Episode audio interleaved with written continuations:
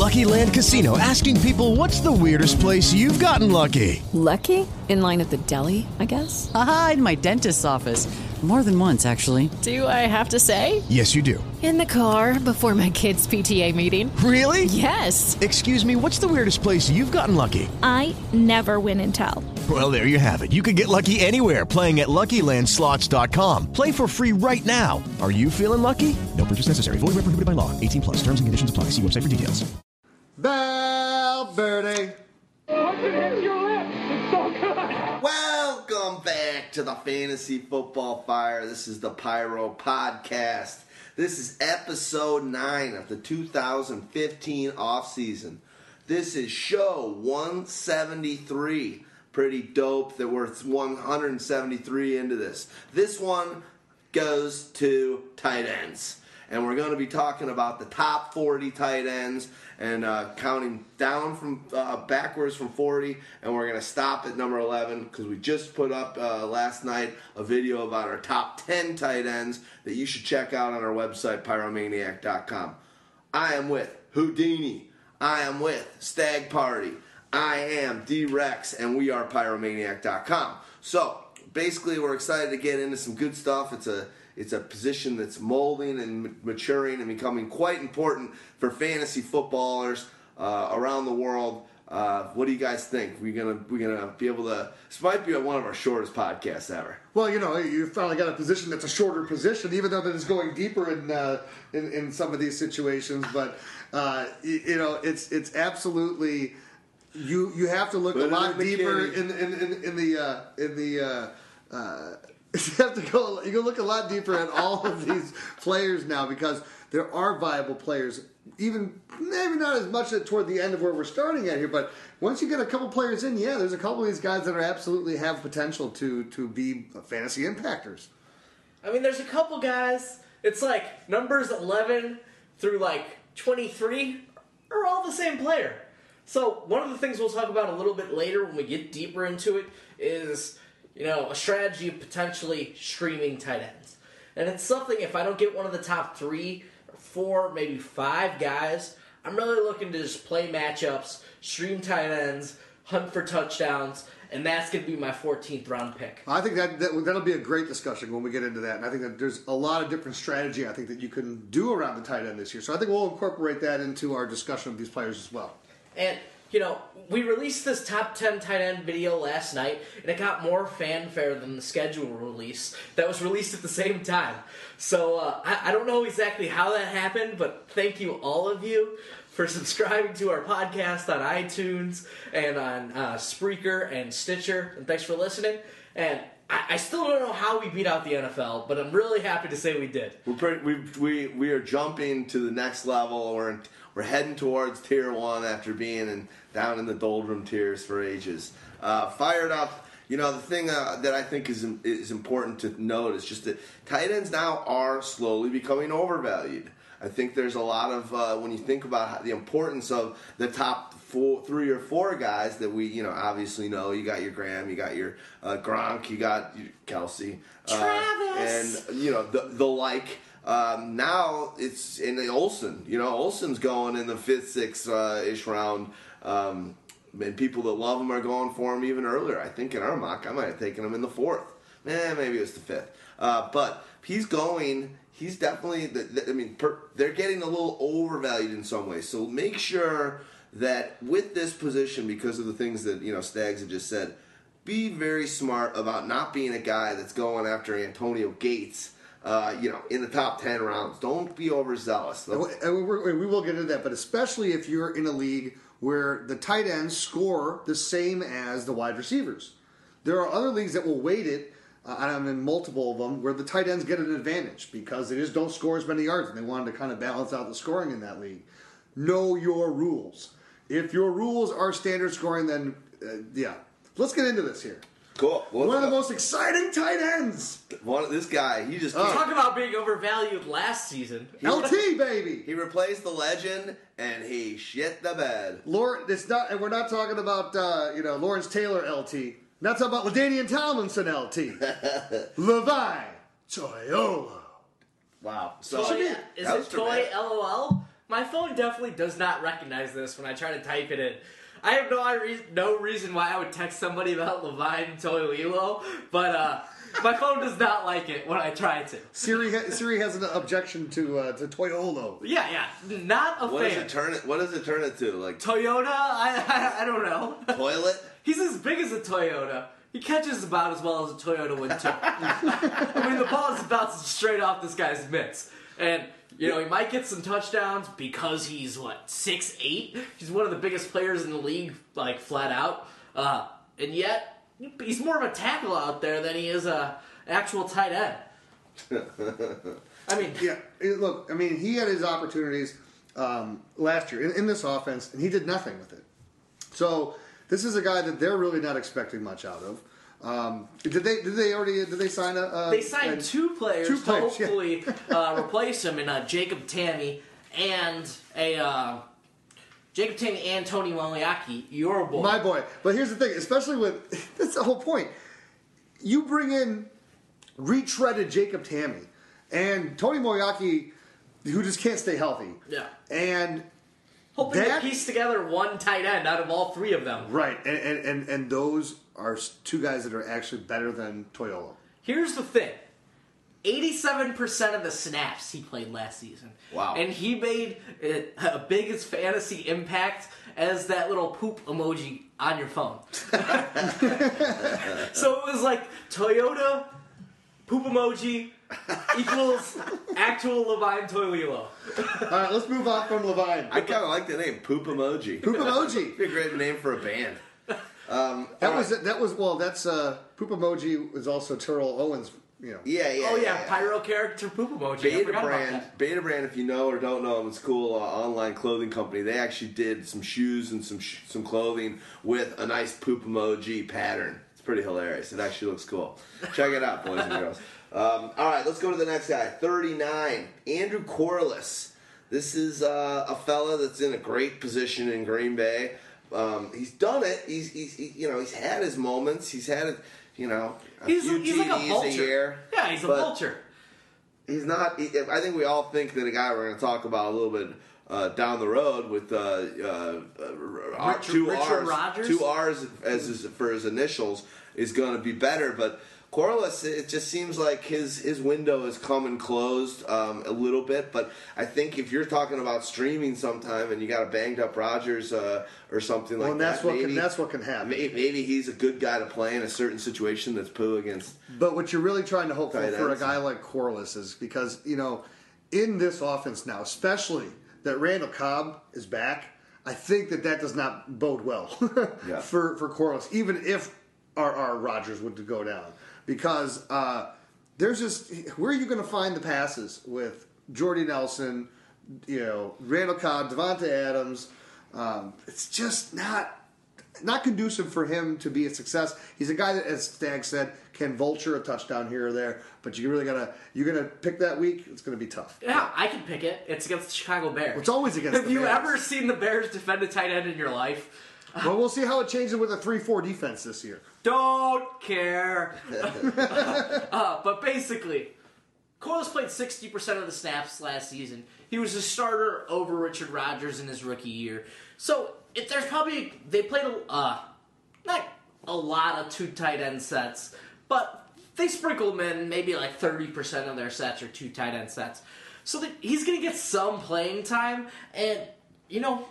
Him repeating his numbers from last year doesn't seem entirely out of the question. Right, well, that's three hundred and, yards and three touchdowns. I mean, there's nothing that's going to get you that excited.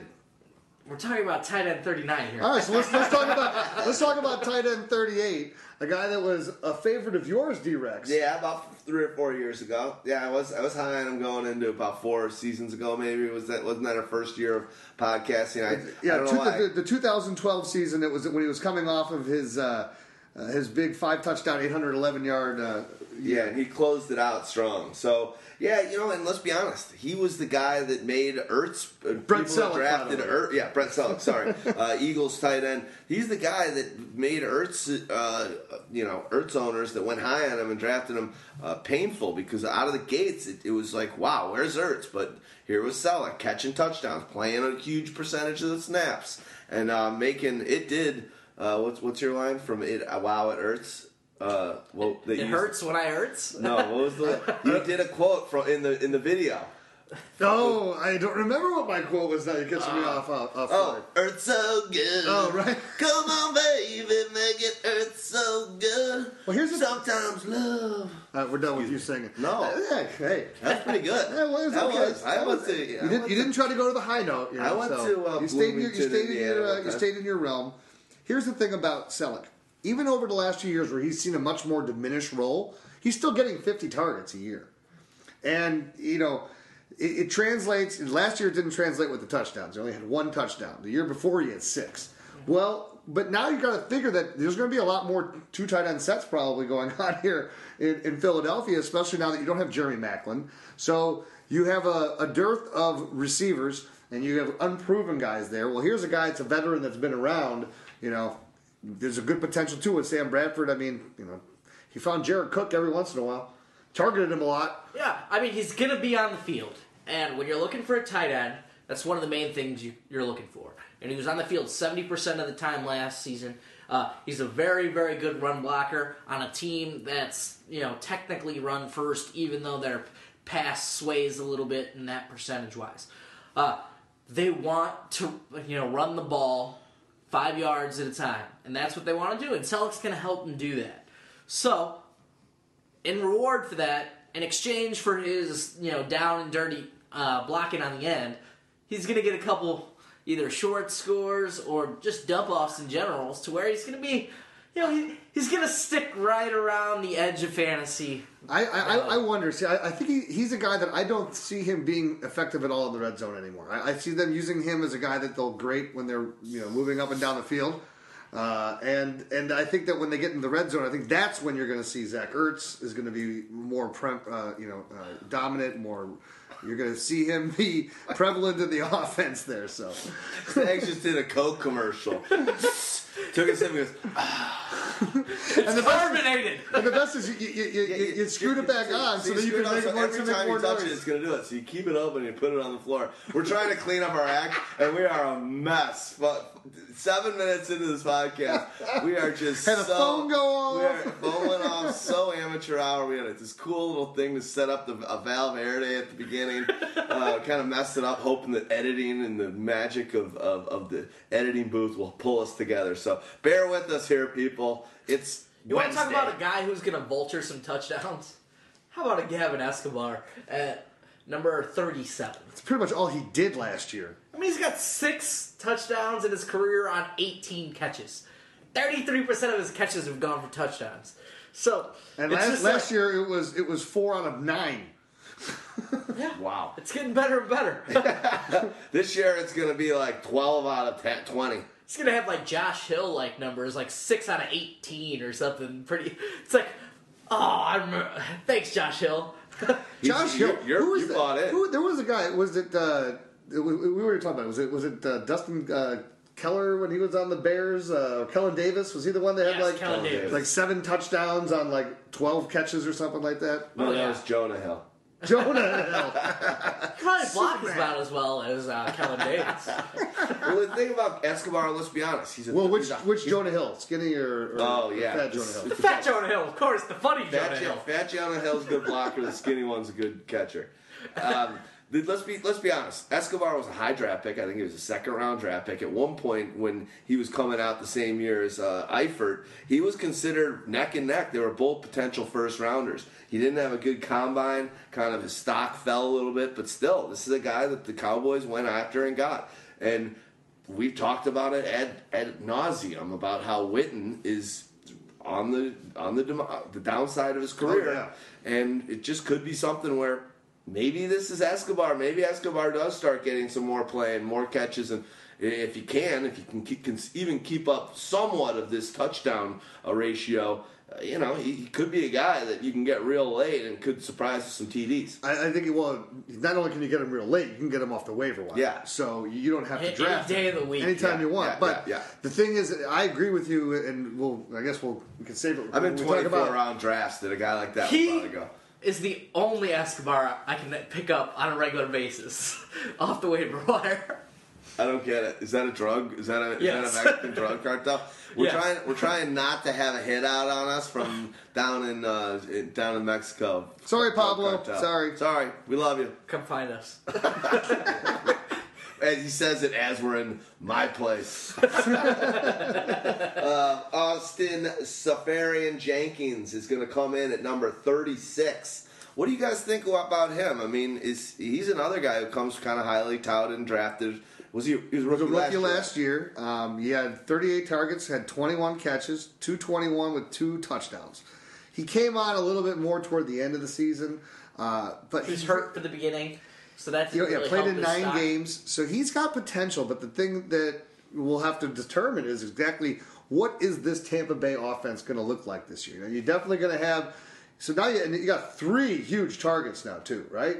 With so Jenkins is what six seven Yeah, I, I want to say, and you got and you six, got six six seven, and then you got you got Vincent Jackson and you got Mike Evans. So you got you got big receivers wow. here. Safarian Jenkins does not have that speed, though. He's not like Martellus Bennett with the with that type of with that type of. You know, he's not a burner, but he's a four six, four seven guy, former basketball player, prototypical power forward. So he's here's gonna where, have a chance. And here's where this, he plays on a lot of plays too. He's always out there uh, on the field. But the other place where he's going to have a chance is that most likely it's going to be Jameis Winston, who's coming in. What do we know about what's the easiest throw for rookie quarterbacks to make? Tight end is always the one that's easiest to find, and especially a big, tall tight end like like Jenkins. And, you know, he threw to the tight end a lot in college. He, he probably pr- made uh, Nick O'Leary some money uh, with his use of the H-back, you know, tight end type of role that he was playing at F S U. So, he was a hero in the national championship a couple seasons ago. He was pretty good his uh, last season there. Uh, Jameis is going to use him. Hopefully, you know, this thing gets sorted out. Jameis is the quarterback there. If it's Mariota, mm, I, I, I take him down a little bit. Did you guys hear what M J D said about Mariota? The next Blaine Gabbert. Yeah. Oh, that's... But he was cool about it. He wasn't, like, ripping on him. He was like, Blaine Gabbert just came from Mizzou and had this spread offense, and he came and he was... He wasn't in the right situation. He came in and he was just scared and he was a different player. And he's like, he was basically wasn't saying Mariota's a bust regardless of what happens. He was just saying it's got to be a perfect situation for him. Because it's setting. Always a compliment when somebody mentions Blaine Gabbert in the same breath of uh, you in comparison. I don't disagree with that, but at the same time, no, wait, he, wait, he could right. have said he could have said Brandon Weeden. Let's be honest. If Blaine Gabbert uh, went to, you know, friggin' the Atlanta Falcons, maybe it's a totally different deal. You know, who knows? Situation, no, you want to know what it is? Situationally, it's, it makes careers. True, but with the quarterback position, what you find out is is that when you put a even a good quarterback on a bad team makes a bad team better. Okay, a bad team that takes a quarterback, if he goes to a good team, he just may last two years before they realize that he's bad. It's true. Because they're getting coverage from everybody else. Was uh, was Joey Harrington a, a oh. good quarterback or a bad quarterback? He was bad. If he if Joey Harrington had got drafted by the New York Giants, would they have won two Super Bowls? Not, I don't know. I'm asking. I'm saying no, not with Joey Harrington. I don't know. He's great at playing the piano too. Hey, that's that's fabulous. All right, Steinway. Here I am, Mister Piano. Who knows what's going to happen with? Uh, Let's with go to my guy, guy next. You, the old boy. Guy? Yeah, Scott right. Chandler. Oh, Another yeah. Iowa guy. Another Iowa guy. There's going to be lots of them in here. I he's, think he's been a shocking surprise year in and year out on on those uh, Bills teams. You always think he's going to be, he's never drafted. He's always pickup guy in week six, and then he goes on a nice little run, and then he gets hurt. But he does something when he's in there, and he's, now he's playing He's playing the opposite. He's only missed, he's only missed one game in the last three years. So this guy plays. He's huge. He's six foot seven. He is. Uh, you go back in the last two years combined, he's only had five touchdowns. He had six touchdowns in each of the two, each year before that huh. for two seasons. You now go from having no quarterback in Buffalo, E J Manuel, Ryan Fitzpatrick, all the other schlock that he's dealt with there. Now he goes to Tom Brady. They get into the red zone. What's you know, Gronkowski obviously is going to be the guy that's going to get all all the touchdowns. But at the same time, here's another guy that he makes clutch catches in the end zone. Brady now understands it. You know, we, we talked about Edelman when we were talking about the wide receivers last week. We like what he can do with his shifty moves and whatnot, but he doesn't have the size to be able to box somebody out, turn, extend, catch the ball, tap your feet, and be done. That's I something like the way that you're just actually doing it. Yeah, that's, that's exactly what Scott Chandler can do because his size, his savvy, he's been in the league as long as he has. You put him in on that offense. Who's going to be the guy that, that defenses are not going to focus on? They're not going to focus on him. Gronkowski's going to get all the attention. Edelman gets all the next attention. You do a play fake, he'll be sitting alone in the end zone with nobody around him for like three touchdowns at least. No one around him. The question is, is who's going to get those garbage touchdowns? It's going to be him. It's going to be Tim Wright, who they paid a hefty price for uh, last offseason with the full offseason under his belt. Or is, you know, Scott Chandler kind of going to be here being the Mychal Hoomanaamanui? No, he's not going to be the Hoomanaamanui because, look, this is a guy that's had one hundred...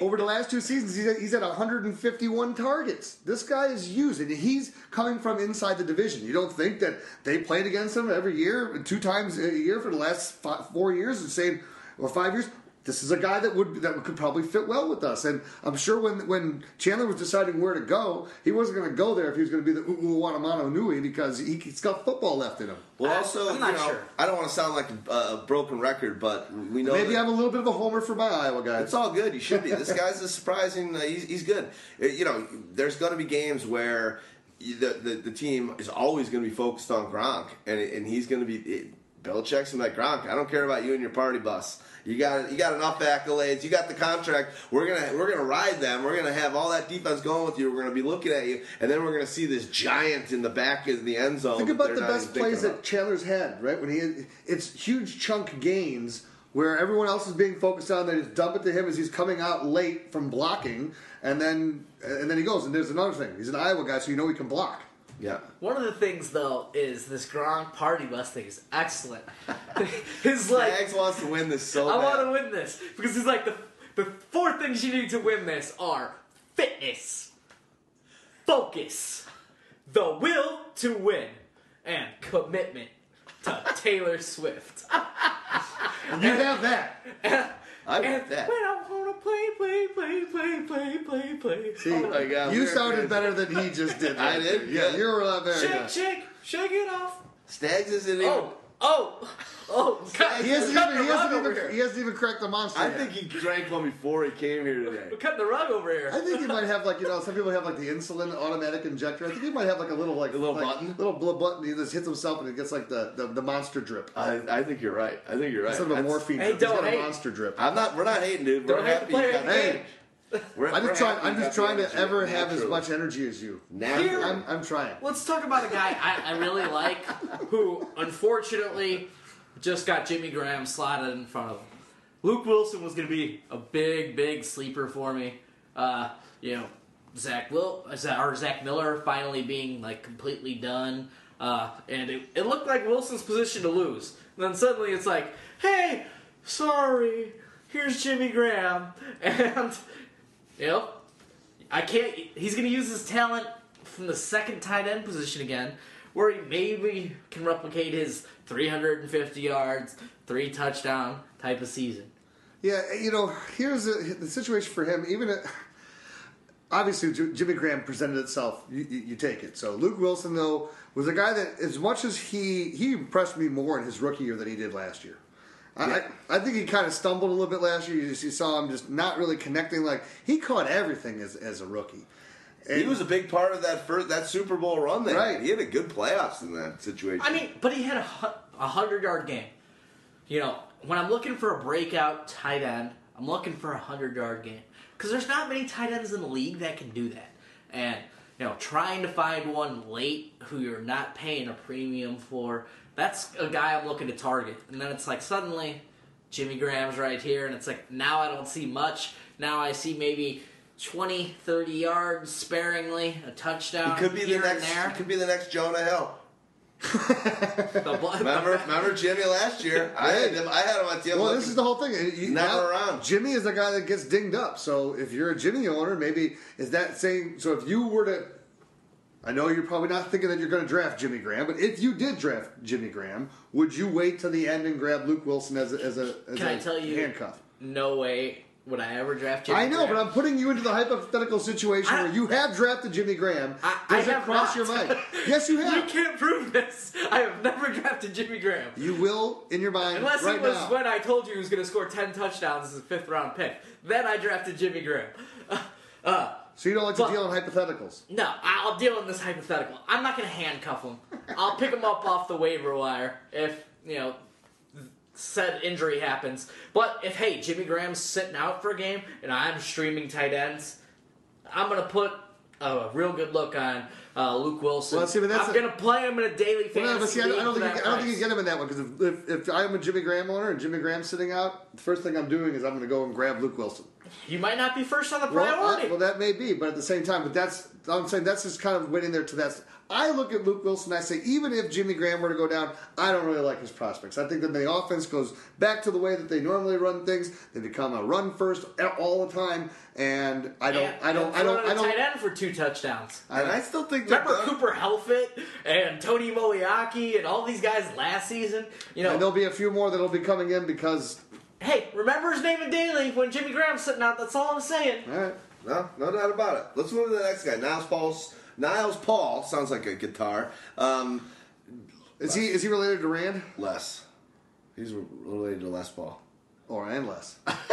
Well, Paul Rand? I, I like, I like Niles Paul. Rand Paul. Rand Paul. Oh, Paul Rand. I think that's a logo designer. Go ahead. And Rand. I like Niles Paul. And Rand. Good books. Uh, I mean, I just don't think he's a tight end.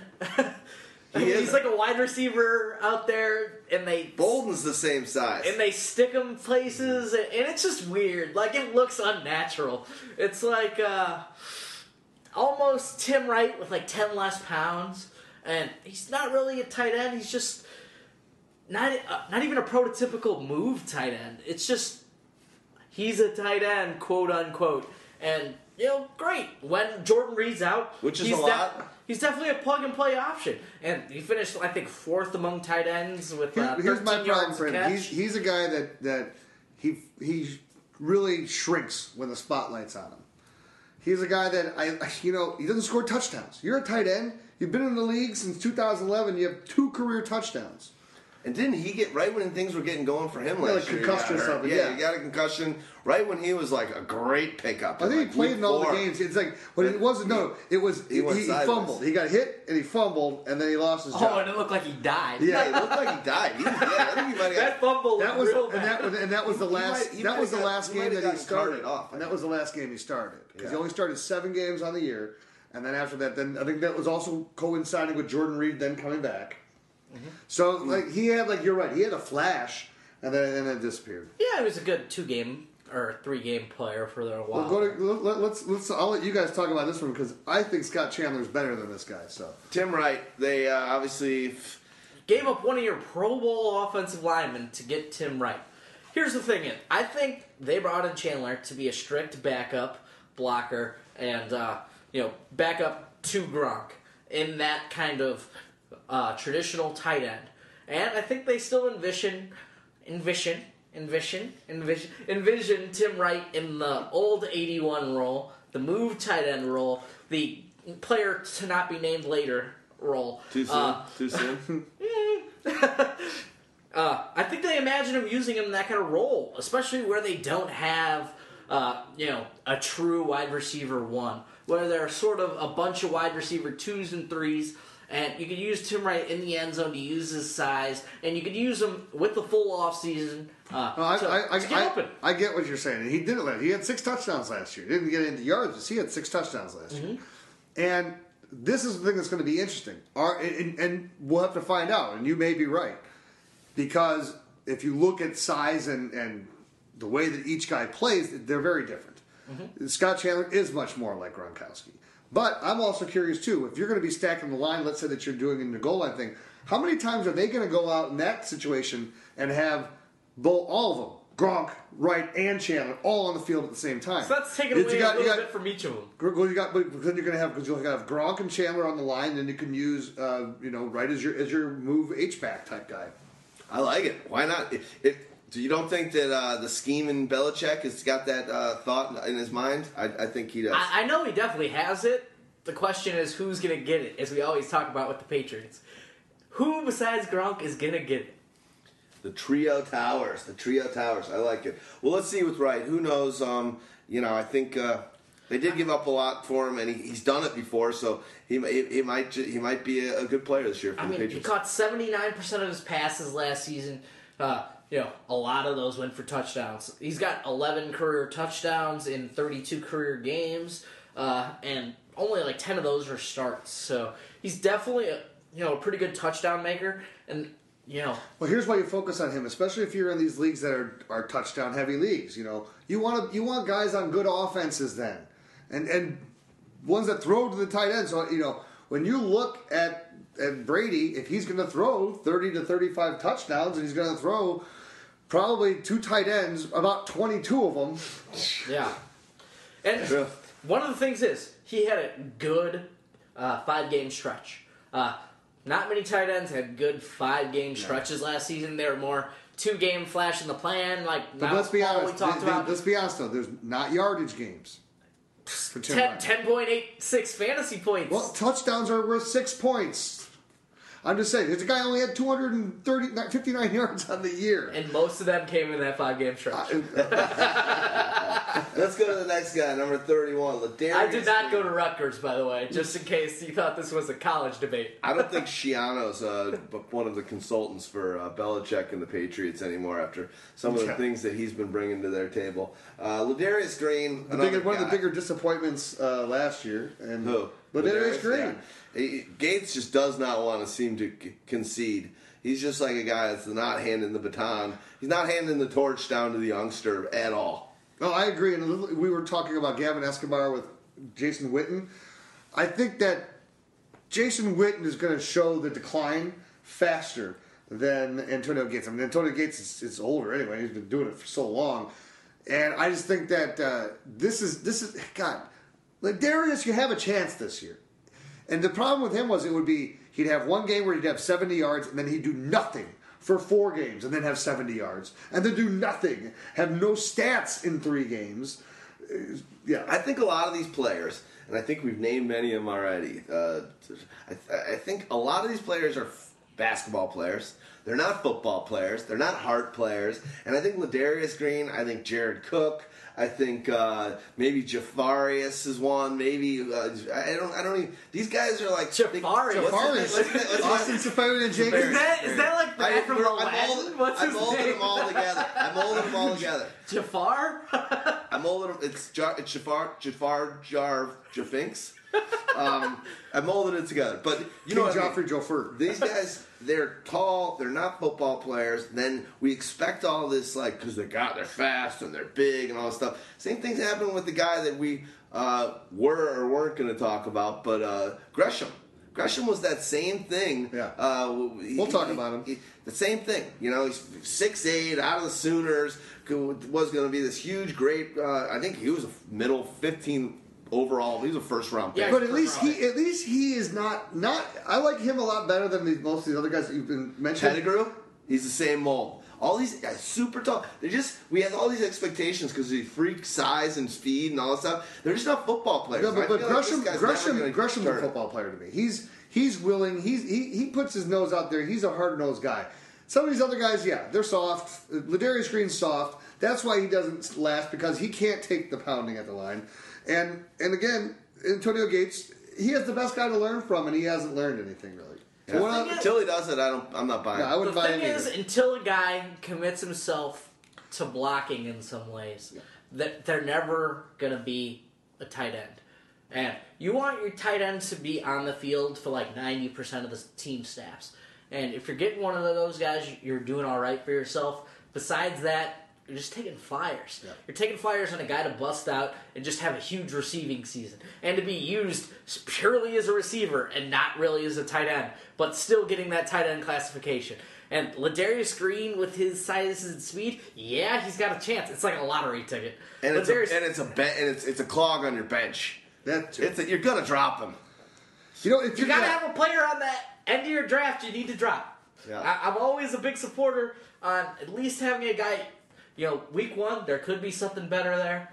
But you want to see how your lineup plays out. You're like, oh, I'm not going to draft him. I'm, I've see, always got a guy out. I, I never throw him. away a draft pick, Stags. If there's a guy out there that's worthy of picking up and that I have someone that's worthy of dropping, I will make the move. But I, I By can't. week one, there's usually a guy you're like, eh. Yeah, after I see one week, there's usually a guy that I'll say I'll see drop. See you later, Doug Baldwin. I didn't intentionally drop him to, uh, to draft him to be dropped.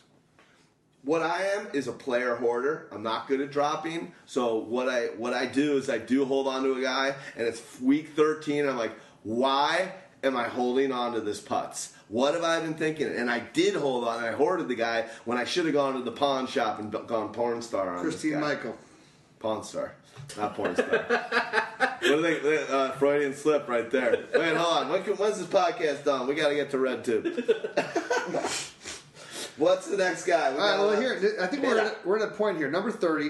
I think this is actually the, uh, a, a player where we start looking at all these next players that we're going to talk about, where you mentioned streaming. And I think that this, a player like Pitta is a guy that, that can be a potential stream guy, not a guy that you necessarily have to reach out there and draft. But he only played in three, he's only played seven games in the last two years. Wow. He's been destroyed by injury. Um, but I think that there's good potential here because he's he's a producer when he's on the field. The thing is with Pitta, as the coaching staff and you know front office staff said, I pray to God he's healthy and he comes back. Because they don't even know if he's going to play for them next season. He's had two dislocated hips. Yeah. You remember Bo Jackson, the greatest what athlete of all time, you know, consensus number one guy ever. He looked it, like the best running back of all time until before he got hurt. And then, whatever he was in baseball, possibly better than he was in football. You know, no, not possibly, not possibly. He was very, very good at baseball. He was good baseball. He was, really, he was one. He was, he was, the, he was, he was, the he was possibly player. the best running back yeah. of all time. Dislocates his hip. Never to be seen. Well, here's but no, but here's what I'm saying. This is where you need Watch to start thinking about the streaming because if Pitta is healthy, you're not going to draft him, you know. Or if you're drafting him, it's in D-Rex's twenty-fourth round. Yeah. So here's a guy that's probably going to be available, but you need to be keeping your eye on it. Look, it's going to be a Mark Trestman offense over there. You saw what Martellus Bennett did for the Bears, so it's not like they don't use a tight end in the offense. Great point. So here's a, a player, in my opinion, that I look at if he's healthy. I'm not reaching for him, but if he's out there on the waiver wire, I'm not going to wait.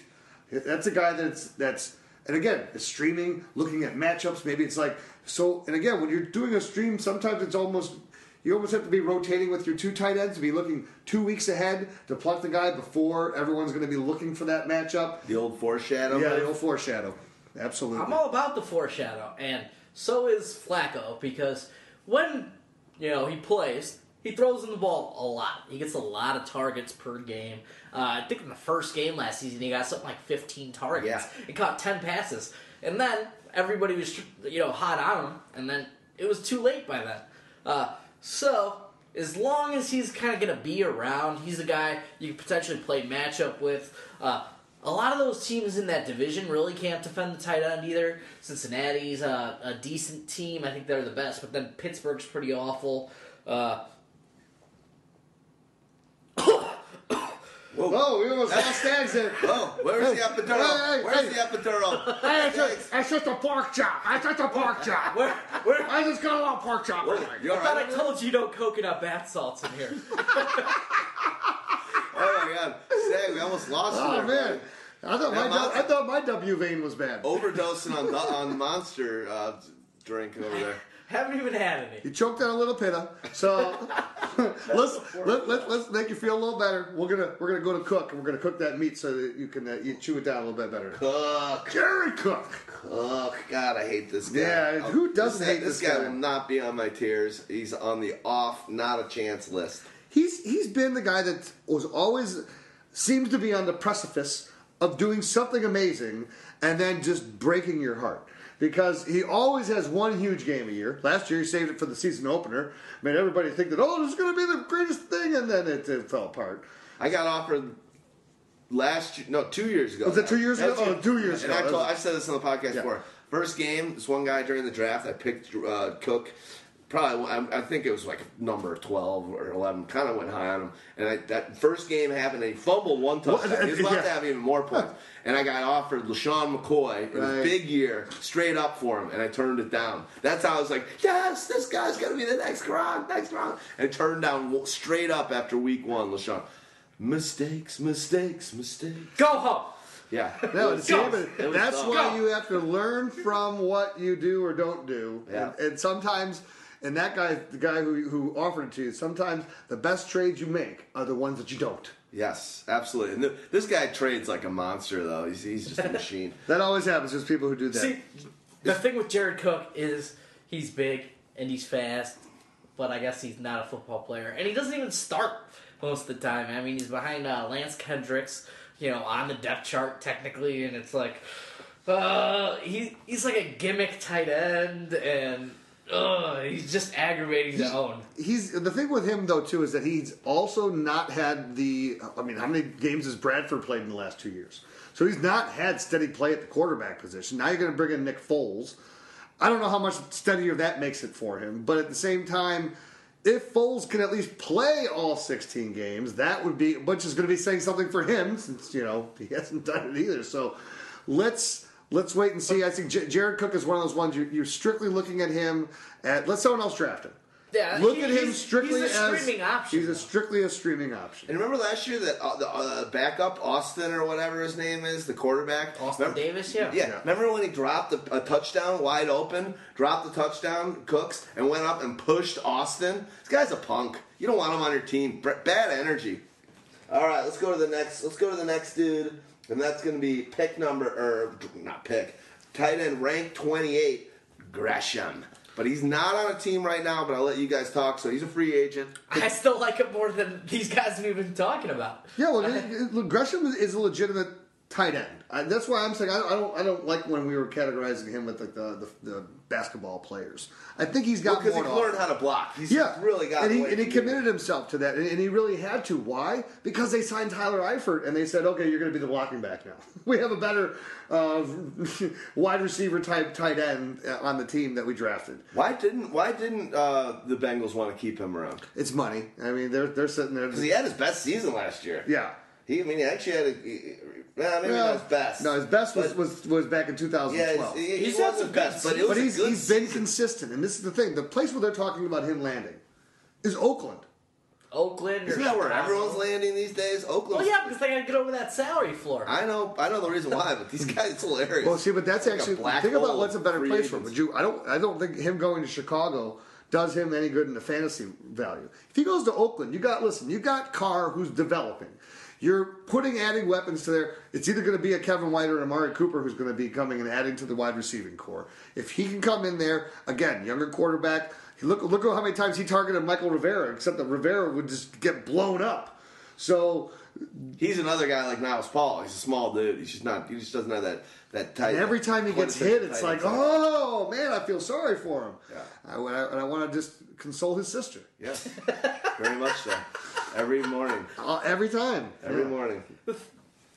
Go ahead. I like Rivera more. Rivera's the next guy on our list. I think if Gresham signs with Oakland, he'll end up being, you know, a tight end two, blocker, you know, extra kind of lineman, body guy. Uh, but I think they'll still use Rivera as the receiver. Uh, one hundred targets. Who becomes left. more effective in the red zone, though? Well, Rivera's never been effective in the red zone. First, I think Oakland needs to focus on getting near the red zone. And then they need to fair focus enough. on getting I, I, in fair the enough, red zone. Fair enough. And then they'll be a pretty decent football team if they can like accomplish one thing before they accomplish well, the I mean, other. They, they do get to Dark play corners. against the Bears this year. Oh, that's good for that's their offense. Yeah. That'll, that'll, that'll boost That's good for up. the tight end. Good times. Well, you know, it, you, were, you were mentioning uh, Snags. He did have one hundred targets. So the, Carr does like throwing uh, to the tight end. And I kind of agree that until we see, you know, right now Gresham's not on the Raiders. So right. when you're talking about Rivera, and I see one hundred targets from from last year, and he's only he's a second year. This is going to be his third Let's year. Make, I'm going to make that a point about could, that. Go, could go up. He might just have a good rapport with Carr. He might be out of all these guys here, just target and steal and opportunity wise, he might be just the, the fine. The you, you're, you're not you're not kidding here. And I'll make this point: if Gresham goes there, it all changes. But if he's not there. How many tight ends get one hundred targets a year? It's like four or five at the most. Yeah. Sometimes only three or two.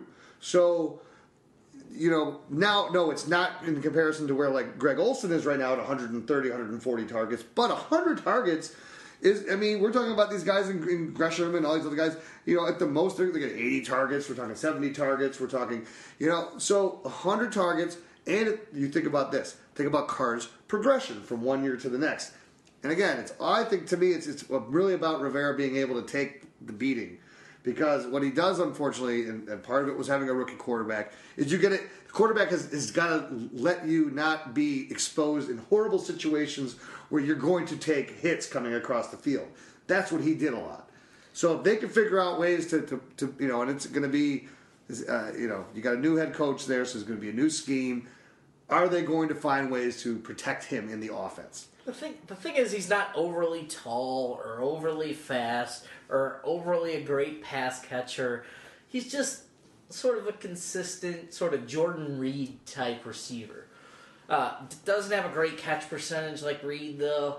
So you're kind of concerned about him. And he finished last team uh, last season nineteenth overall among tight ends. But there's no real trends to speak of in his tight end or in his uh, numbers. I don't know what I'm talking about right now. Well, the but, truth is, let me let me help let me help you out. You're like I I I um, look, the guy one hundred targets is more targets than Julius Thomas. Hmm. Oh, more targets than Fleener. More targets than Ertz. More targets than Cameron Jordan Cameron. More targets than Gates. More targets than Dwayne Allen. More targets than Charles Clay. More targets than Witten. More targets than Rudolph, who was hurt. The list goes on. He's he's basically, targets, he's basically in that top eight, top six, top seven, top eight-ish of targets for people. That's enormous. And you get the growth of a rookie quarterback going into his second year, so it can only help. And he's a late, late pick. So, uh, next guy we'll talk about here is rookie uh, Jay Samaro from last last year's rookie Jay Samaro.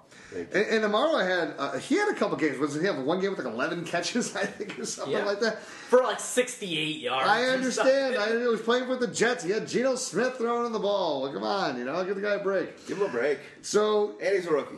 You look at what they're what they've done now. Now they're going to go from having Percy Harvin, who was this, all this weird, funky offense. You're going to go more standard. You're going to have Brandon Marshall. You're going to have Eric Decker. So you got your big two wide receivers on the outside. You you got Amaro, who's who's, who's going to be your every down tight end. So you talk about a guy who's going to be out there for ninety percent of the plays. That's this guy. And he had shown the ability to, and he, and he caught thirty-eight of fifty-three targets as a rookie. That's pretty good. As far as catch percentage. His catch percentage is ridiculous. You've got to look back to what he did in college. He's a one hundred plus catch guy. Right. Like, he is a volume catcher. So, in P P R leagues, he gets a little bit of a boost. Nice. Uh, that's one thing I like about Namara. If somebody could play wide receiver, or somebody could play quarterback, quarterback but to th- distribute the ball. Here's where here's where I'm going to give you, and here's where I'm going to I'm going to make the flashback to a guy that we talked about Scott earlier, Chandler. Right? Yeah. Because what did Ryan Fitzpatrick do? He threw six touchdowns a year to, to, to, to Scott Chandler. Ryan Fitzpatrick knows how to throw to the tight end. So I like it. I like it. The last two guys, Rivera and, and Amaro, those are those are guys that if you don't go early, those could be those gems to stash. That it, if things I don't go early, I just go often. But these are also you got guys. A prostate problem? These are also guys just to even when you're when you're sitting there. If you if you're drafted the tenth tight end, the ninth tight end, look for these guys because there may be a, a horrible matchup for your guy, and you just want to go and pick this guy off the waiver and plug him in for a week. I think I'm drafting both the last two guys, and I'm just going to stream them. Those two guys, yeah. Just those I, I think there's, there's victory. Be, victory is mine. There'll be a couple better guys we talk about a little bit further down the line. I'm done. I'm shutting this podcast. You guys finish this thing out. I'm going where I'm going. All right, let's go to the next guy. Um, R R Rodgers, Mister Heat. Oh, sorry, I, I went forward. You're right, Mister Richard Rodgers. Yo, Rodgers, discount double check. Third round pick.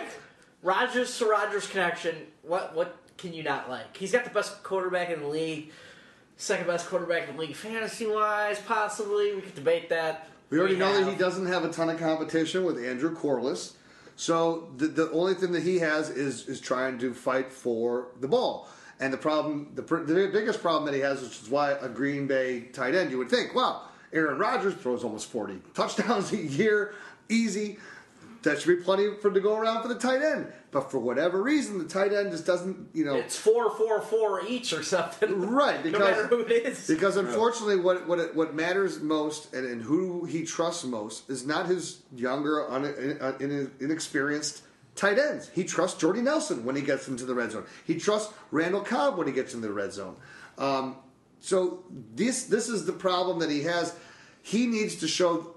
great development. So here's a guy what I would say is this with Richard Rodgers. I'm really waiting to see what happens in training camp and what happens in their first three preseason games.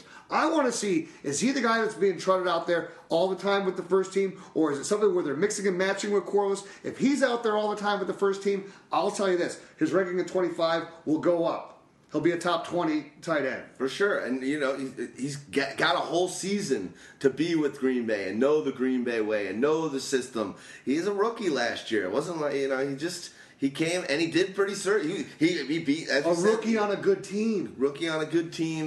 And he looked pretty good. Everything, all signs point to this guy that could be could be their tight end for a while. I mean, but I agree, tight end doesn't get a lot from Rodgers, but still. Things change, well, and he could grow into the position. Well, I know why they probably don't, because a lot of the tight ends that have had there before have gotten him sacked. And he could throw you the ball after you get him sacked. True, true, true that. I just think Jermichael Flintley couldn't catch the ball on a consistent basis. He also had a big mouth on him, if you do remember. Oh, yeah. There, there was... He got his neck a little... Is he ever coming back? But, but, no, I don't think so. I think he's... Uh, officially retired. He, he only finally he only finally started to produce well when he and Rodgers started to... when he acquiesced to Rodgers. So this Richard Rodgers is already acquiesced to Rodgers. Yeah. Now it's just a matter of putting in the work and getting it done. I mean, done. He was more involved in the playoffs. I think he started the last five games of the season. I think he started both of the playoff games. Uh, touchdown in the first playoff game, and then thirty-five yards uh, on four catches and five targets. So he was a little more involved in the playoffs, and from a rookie, that's what you like to see. Rookie tight ends just don't normally produce. No, well, and the other great part is, with all the weapons that he does have around him, if the best part about him was is that he showed separation. He can separate from defenders. Yeah, with this well, if you're able to do that, you're separate. Definitely going to be able to, with Aaron Rodgers throwing you the ball and you having all the other dearth of weapons around you, uh, the wealth there, to to... take defensive pressure away and off of you. He's never going to be double covered. A lot of second-year tight end uh, players this year that could, They're could turn the corner. They're could interesting. turn the corner. So maybe taking a flyer. Let's go to, let's go to an eighty-five-year tight end next. Yeah, there you go. Uh, Heath Miller, Roethlisberger's boy. Um, you know, I, I don't know. He he seems to be. He's like twice as old as he looks or plays. He just seems old. He's one of these well, guys, really though, you know, and again, it, I love the Steeler offense this year. I think it's going to be a juggernaut. And Miller, I think, is going to be one of those guys where, no, you're not going to get any of the, the huge potential games that you maybe got would have got from him six years ago. But you're in a situation now where if you're got your tight end on a bye week and you need to grab a guy off a waiver, and I want to guarantee myself five points, grab Heath Miller, because he's... The touchdowns are not where they've been in the last two years.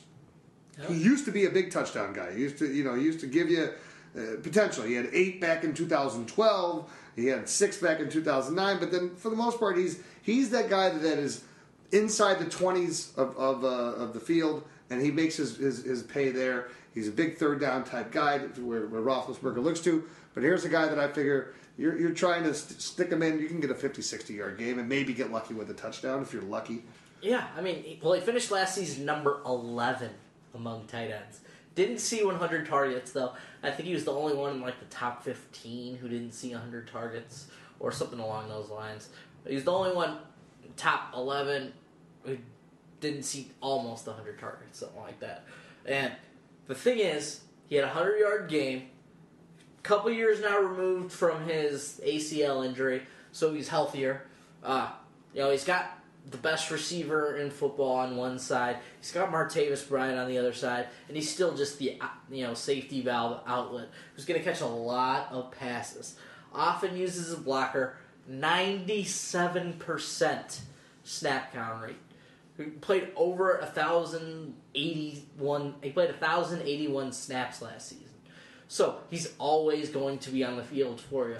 By so, the way, I think there's only seven hundred target. seven hundred uh, target guys. Yeah. And he was one of the highest finishers who didn't have one hundred. Mm-hmm. Um, in the ninety to one hundred range. Yeah, uh, ninety-one, yeah. Uh, often used as a blocker, but yeah, the touchdowns are a little bit concerning. But hey, he's a guy who I'm comfortably going to stream for a couple games. The thing is, when they play inside the division, he doesn't play that well. He's mostly used as a blocker against these teams that like to the Ravens. Well, it makes sense. And the Bengals and, right. and the Browns. And the Browns. These are all, like to blitz him. And they're all tough defenses. And they're all tough defenses. He's, so he's going to struggle against those. So That's this is something the, so to this avoid. Is, this is the note. When you stream him, don't stream him for a division game. Make sure you stream him for a game where he's outside the division. All right, let's say I didn't tell you. So let's go. Let's stay in their division. Let's go to Cincinnati. Let's talk about the guy that uh, we brought up earlier. We were talking about Jermaine Gresham, Tyler Eifert. Now Eifert, what did he do? He, he got hurt in the first game last year. Season over. Um, was coming into it. We talk about productive rookie seasons. He actually had a pretty productive rookie season. If you think about it. He had uh, thirty-nine catches for four hundred forty-five yards and two touchdowns back in two thousand thirteen.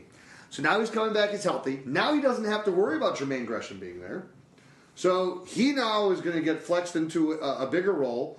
Um, and, and Eifert is, he's got playmaking ability, and he's going to have something to prove, and he's going to have a chip on his shoulder, and he's going to slide because nobody knows what the hell to expect from him right now. So here's another guy you should be paying close attention to and see what he does in the first couple preseason games. See if he looks like he's fluid. See if he's got that, you know. This is an offense that pretty much has almost all the pieces returning. So it's not like you, you're, you know, and you're actually adding pieces that were there two years ago and coming back. Him with Mike Marvin Jones. Jones, right. So Mike And Jones. the only the only piece that's not returning is the piece that was playing his position in Gresham. Right. Adam.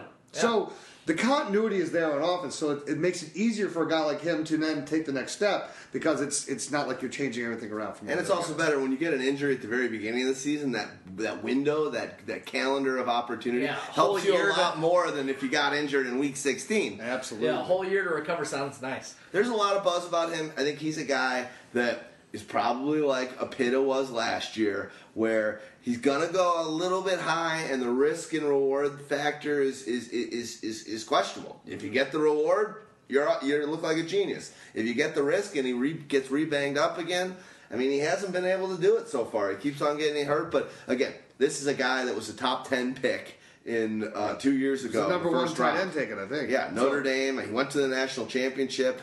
Uh, had a great, great, great college career. Here's the other benefit he gets. He didn't play with Jeremy Hill. Okay? Yeah. When he was playing, that was, that was Ben Jarvis, Green Ellis, and Giovanni Bernard. Yeah. So you look at, at the potential things where I look for where Eifert can be really effective. Well, look at these like uh, play action or draw type plays where you're like, but the quarterback's still holding on and he's going to release on a block and release. And they have to commit because you have to commit guys, a linebacker, to Jeremy Hill if he's running, crashing into the line, and then you can release to Eifert, and he can maybe break on a, on a five-yard pass, break it for thirty-five, forty yards. I mean, I don't know if he's on a contract year, but this is a make-or-break year for Eifert. There's no question about it. So he's definitely going to have to have a good season, and if he can stay healthy, the talent's there. Could be, could be a great, great pick. I mean, when it comes to lottery tickets as a potential tight end, too, he's one I really like. Uh, you know. Well, I thought the next guy was the guy that you really like. We'll get to that guy next. It seems like a lot of people are there, so I don't. I think that Eifert, while he isn't isn't going to be like the very end of the draft kind of no. guy, he's gonna he's gonna go higher than you think because the buzz is going to happen. He's going to have a couple touchdowns in the preseason.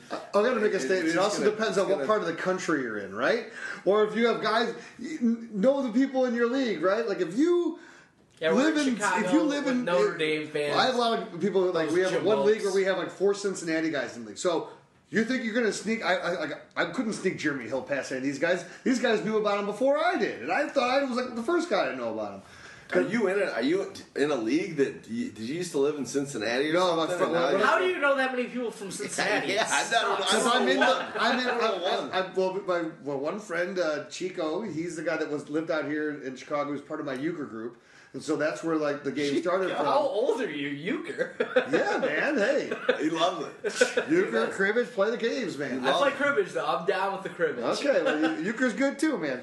You got to go to Houdini's place. It's really cute. Him and his girlfriend do puzzles together. They oh, play, I've seen. They play, like, go fish together. I'm like, what are you Uno, doing? Uno, war? War? War? I'm like, I'm yeah. like Houdini, what are you doing tonight? Like, shoots and ladders? I'll call you back. Okay, yeah, I'm in a hot, a hot game yeah. of Candyland right now. It's a hot game of Candyland. I'm on Gumdrop Mountain, and I'm trying to make it home. Oh, yeah. Good stuff. All, All right, right, talk about Virgil Green. Virgil Green, number twenty-two. I mean, at the outset of the offseason, these guys are like, hey, before they knew Kubiak was even going to be their coach, they're like, hey, he's not coming back. Julius Thomas, you know, see you later. He's taking the money. We want Virgil Green back anyways. Better blocker. He's going to be on the field for us pretty much at all times. He was one of the best run-blocking uh, tight ends in the league last season. He just destroyed guys out there. And they can move him around a little bit. And he can also just... He's an athletic freak. So, in the mold of Julius Thomas, you know, drafting him when all you hear is buzz about the size and the speed and, you know, Peyton loving his tight ends. This is a lottery ticket. You know, it's like a scratch-off. You're either winning big or you're winning nothing. I I, I agree, and I'm I'm not as sold as you are not on, on this on this guy at all. Because here's a guy that in four years has a total of twenty-three receptions. Now, he had six last year, and Julius Thomas missed some games last year, if I'm not mistaken. Yeah. He, yeah. So here's my situation. Blocker. The other problem is it is Gary Kubiak's offense, which basically means it's Owen Daniels' offense. Yeah. Owen Daniels has never not played in a Gary Kubiak offense. Yeah. You have old man uh, Peyton Manning, who realizes this is basically like last shots fill uh, of what's going on. I look at it and going like, if, if Virgil Green is going to emerge, it is not going to be in the first six weeks. Because it's one of those things that, what does Peyton want to do? Peyton's, remember now, Peyton before was playing his offense that he brought to, to Denver. Kubiak is now making him learn Kubiak's offense. Nah, it's a blend. Yeah, but a lot of it is more Kubiak. Peyton is learning for the first time having to learn something different in twelve years. That's not, that's true. That's not what people are saying.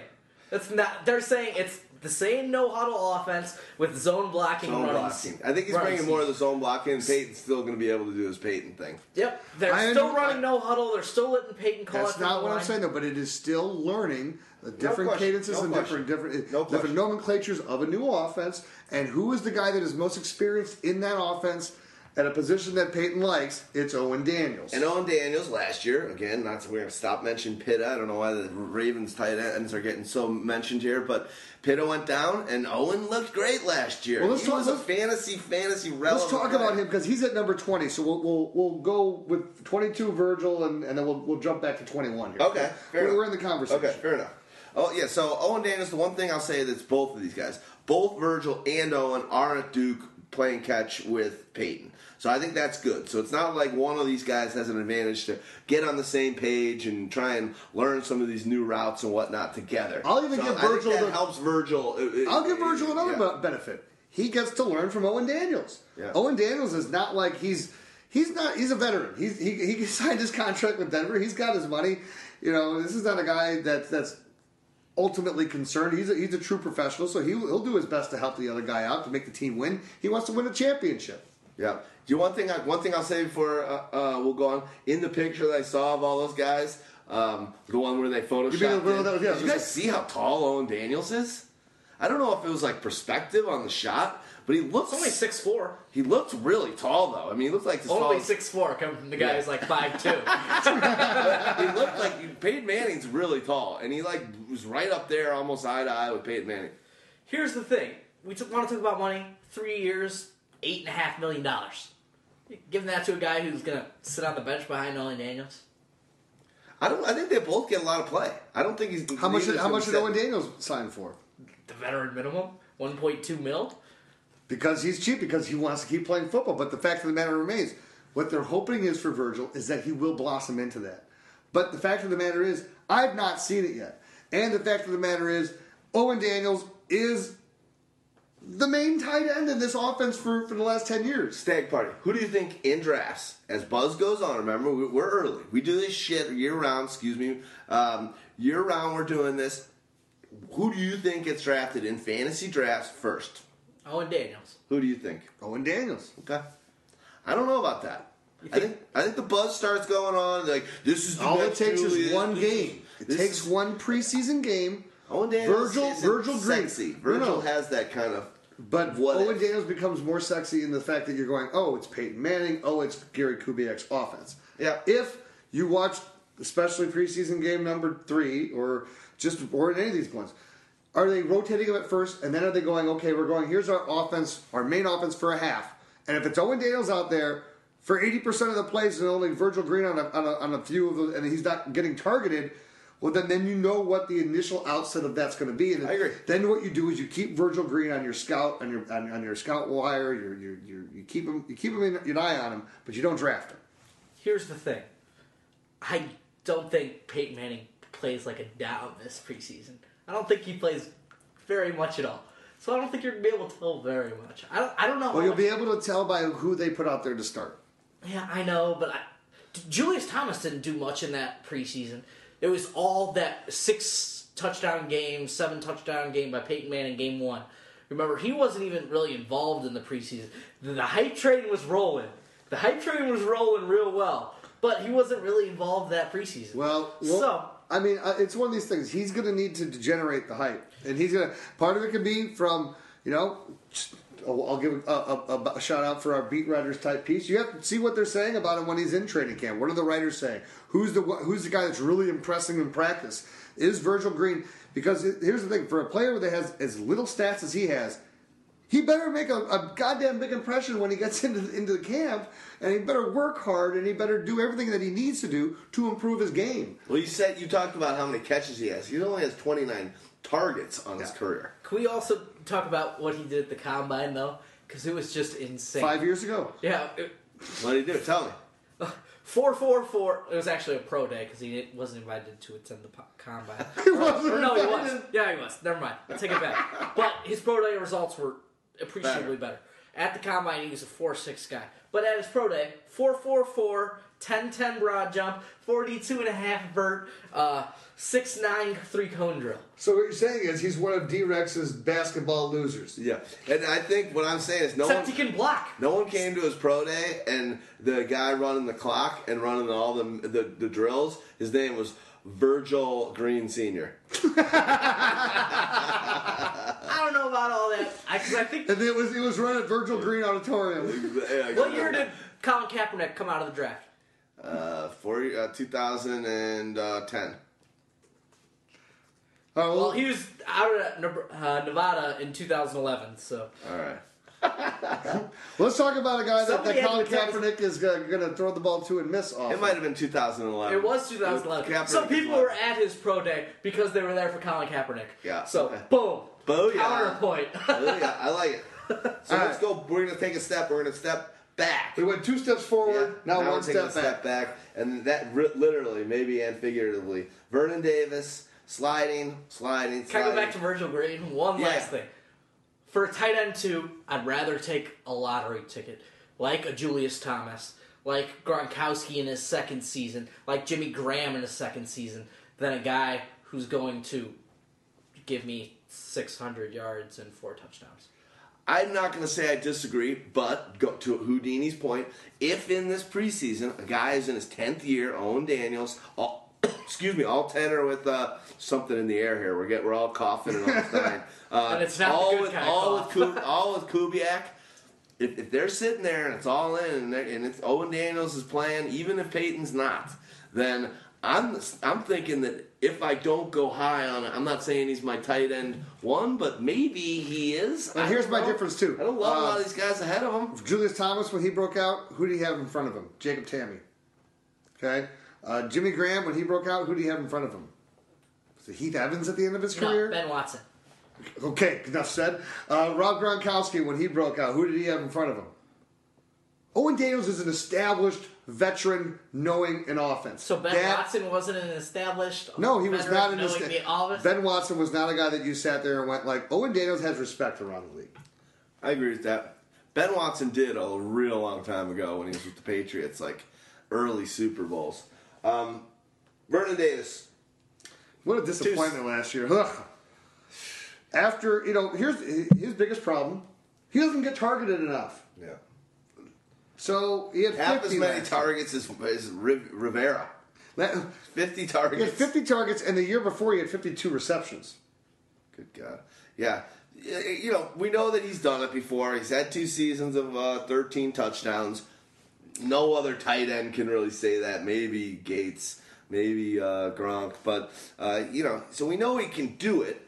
Uh, the question is, will he ever again? What, did, Does he, what's his desire level? That's my that's my thing for Vernon, because for a guy that can turn it on like he does when he's at it, he'd have a horrible season, and then he'd have the postseasons that he had when they made their run to the Super Bowl, and the postseason that he had when they when they when they went to the uh, to the championship game. He's stepping up huge in those games, and you're going, and then otherwise it's just like eh, I just don't care. So I I I don't care to draft a player that I don't know if he cares or not.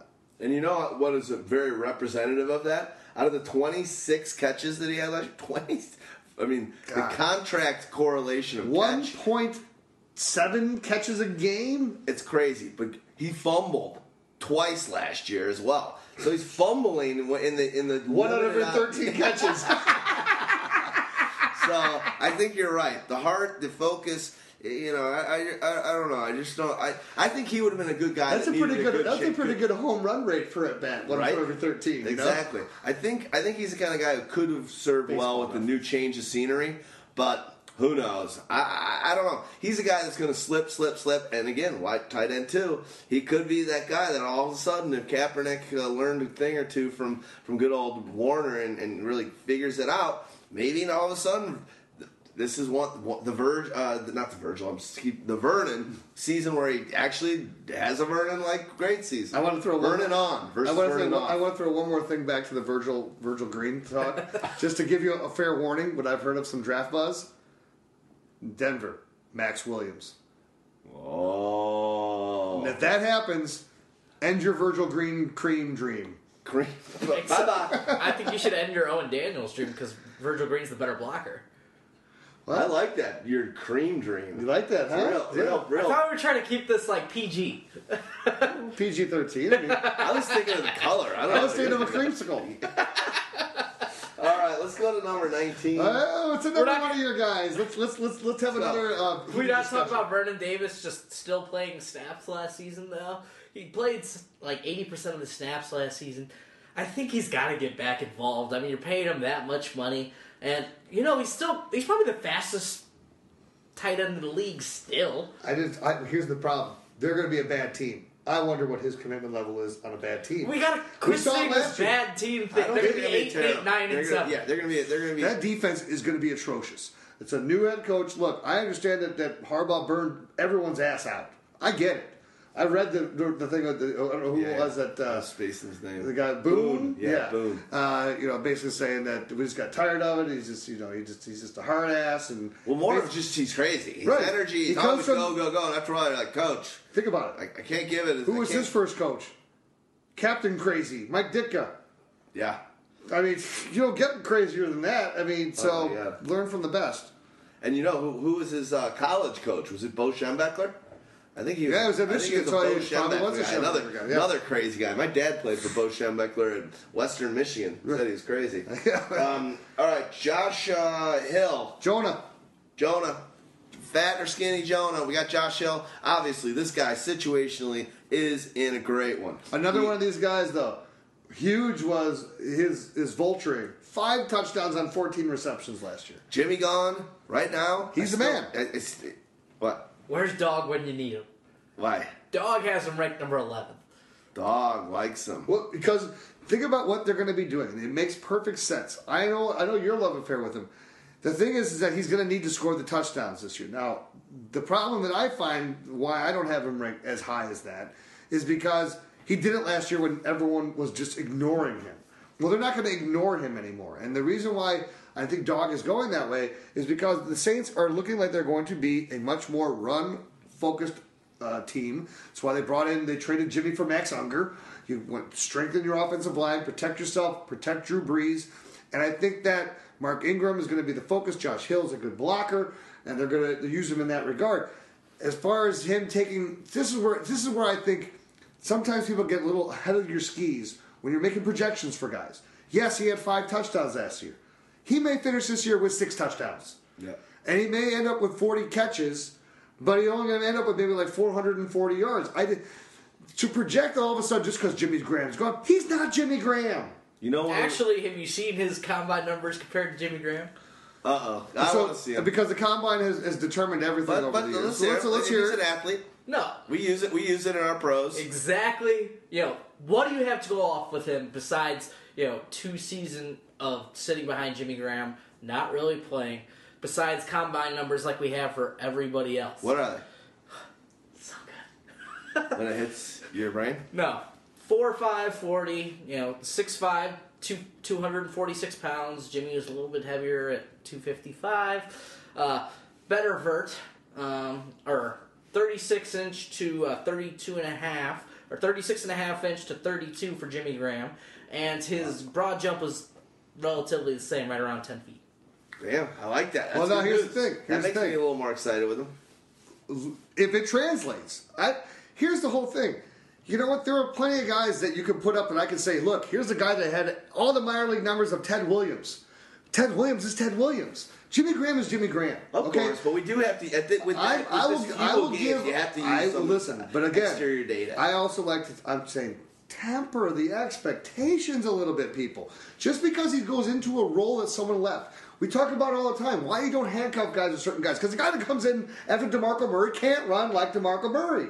You can run behind a great line, but if you're not that great runner, you're not going to do it. So he's not the same guy as Jimmy Graham. He might be a nice player, and he might fit, and, and he's going to have and he's going to have opportunities in the offense. I'll agree with that. Here's the reason why I might like him is because not only did they they got rid of a lot of their receivers too.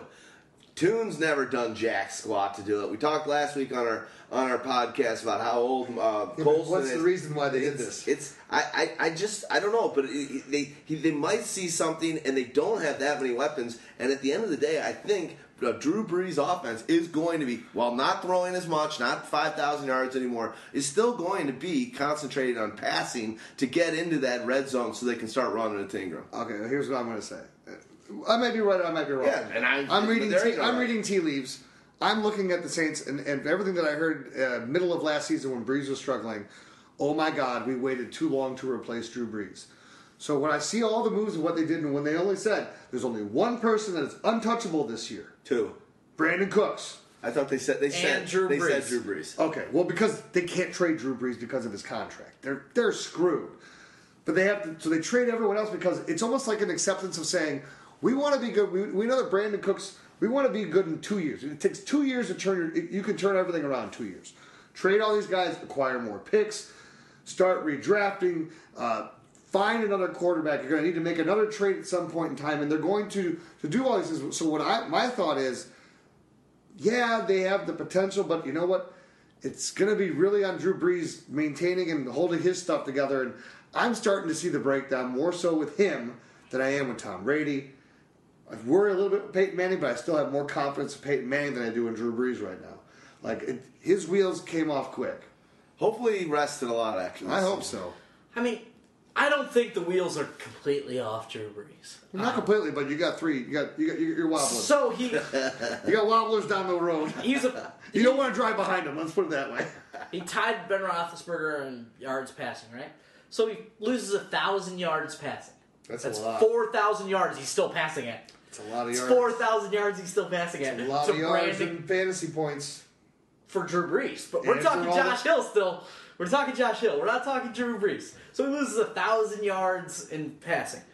So he goes some to Josh Hill, and he goes some to Brandon Cooks. How many touchdowns did he throw last year? thirty-three. Let's say that goes down to twenty-six. I think that's aggressive.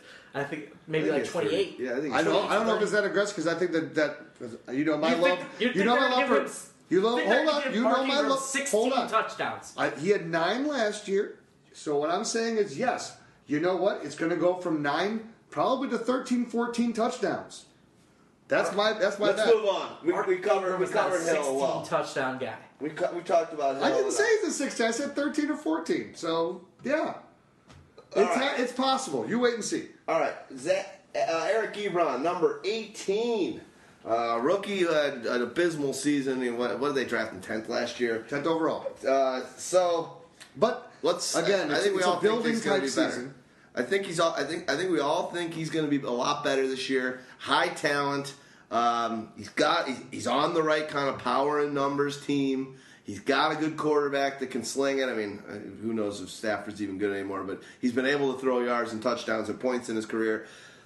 I like Ebron. But is he gonna? Is he going high, guys? Is he gonna no. be? Is he, he's not. He's not a guy that's gonna get some buzz and be be one of these uh, top ten tight ends. It will take two good preseason performances for him to get that buzz, and it's gonna have to be consistent type performance, and that's al- almost the biggest problem that he has. He's on, as you mentioned, a power and numbers offense, but a power and numbers offense that takes targets away from him. Golden Tate, Calvin Johnson take targets away. And then you you you you have Joyke Bell, who's still receiver. You got Theo Riddick now, who's going to be coming in. They throw to the running backs a lot. Uh, you know, it, it's almost a, a situation where it's like I almost feel that because they have Brandon Pettigrew and then no one expected them to grab Ebron when they did, I don't think they ever changed their offense. So they never really accounted for the tight end to do much in their offense before because Pettigrew was not a big speedster. He was just more of a plotter. He's just more of a guy. And Ebron came in, and let's be honest, he struggled learning the offense. He did not look comfortable. Head drops. Right, because he, was, he, just, he looked like he was trying to learn it on the job. You got to like the fact that, okay, now you've had a whole offseason. This is important for him. Here's a guy where you want to follow the beat writers. What are they saying about him in O T As? What are they saying about him in minicamps? Is he dedicated himself? Yeah, then you put him on your radar. But we need to hear those first news on him. I don't think I'm touching Ebron as one of my lottery ticket guys. Uh, I've got a few that I, I like a lot more than I like Ebron. You know, he didn't show enough to me last season, even with more opportunities than most of these other guys. Uh, he played like forty percent of the snaps. So he was in there, you know, a little bit, uh, dropped like six passes or something. Not a great block. And then his catch percentage was like right around fifty percent. And the part that was like, they didn't tailor the offense around him, obviously, because he averaged under ten yards a catch, like Brandon Pettigrew used mm-hmm. to. And if Eric Ebron and his athletic glory is not averaging over ten yards a catch, That's that's a little bit of an offensive problem. That's a little bit of a quarterback problem. It's isn't it, isn't it, you think about it. It's horrible scheming, right? You have Golden Tate and Calvin Johnson. You can open up the middle of the field tremendously. Why wouldn't every route that you're throwing Ebron the ball be a twelve-yard route downfield? I don't think they just didn't trust him last year. I don't I think. think I, don't I think what, from what I'm reading, the one he thing I like about camps. the one, one thing I like about from reading about him this year is you. And he's saying all the right things, you know. It's all just to speak to keep keep people fired up about you. But he, he wants to be great. He's been working hard all his. He gets the speed of the game. He he understands. He, he it was a bigger transition than he had anticipated. All those stuff. You know, e-talk is cheap. We'll see it if it comes. But if it comes, it could be great. I kind of agree with you. I think he won't be on my team. I don't want to take a risk until I, I with tight ends until I see it. Until you've been there. Uh, unless it's a, a late round tight end two pick, and it's like you like to call it, Stags, your golden ticket.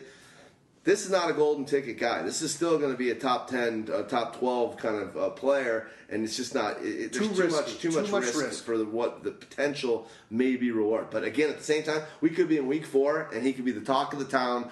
It's not beyond the realm of possibility. And keep in mind, like we mention all the time, though we ha- we rank everyone because we have to rank them all. It doesn't mean that we would always want to draft a guy just because we rank him in a certain spot. It means that this is where the guy probably should go. But again, we have our own feelings. And so we're telling you here on this podcast, I think we're all three in agreement. None of us are going to own Eric Ebron. Yeah, I agree. Let's move on to the next guy, number seventeen, Delanie Walker. We know from our uh, video that we did uh, for tight ends, the top ten, and again, we're going to be ending this at number eleven. So once, when if you want to watch ten through one, go and check out that video. Good stuff, good insight. It's uh, the three of us and Dogmatica.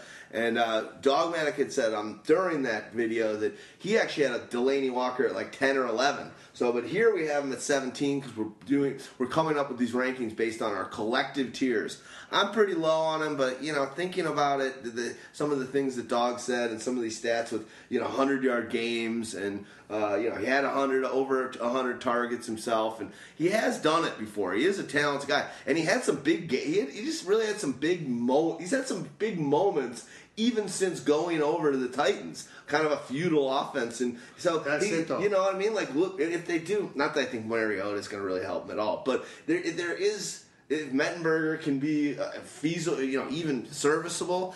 He's pretty good, this guy. So you know, I think he is one of those tight ends that is a lot is underrated. Yeah, I agree. He's underrated, and the thing that's interesting for me is, like I mentioned before, right? You have these offenses where the, all the guys are good around you. And it, it's it's good and it's bad, right? The bad part is that you're not going to get targeted as much. So the good news for Walker is he's one of the best receivers that they have. So he gets targeted, and those, and and again, this is what we talk about at the tight end position. A hundred targets is it's it's head and shoulders when you're talking about the guys who are getting sixty-five, seventy targets. I mean, that's an extra two targets per game, potentially two more receptions per game that your player can get because he's getting chances. And the other thing that's it's interesting about Walker is, no, he's not like a dominant touchdown guy, but the guy finds the end zone every year. He's getting you four touchdowns almost every year, four, six, three. You know, it's it's.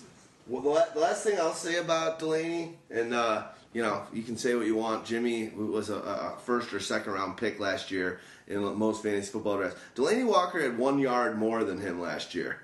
He had eight hundred ninety yards receiving. Um, J- Jimmy uh, Graham only had eight eighty-nine. Uh, so you think about little things like that, and we're always blown away by when tight ends have hundred-yard games, when tight ends uh, you know go over that ten to twelve touchdown. But especially when they're going over a thousand yards, that's when you know that's like there's something really special with this player at that position because it's so rare. Absolutely. You got anything on Delanie? I like him.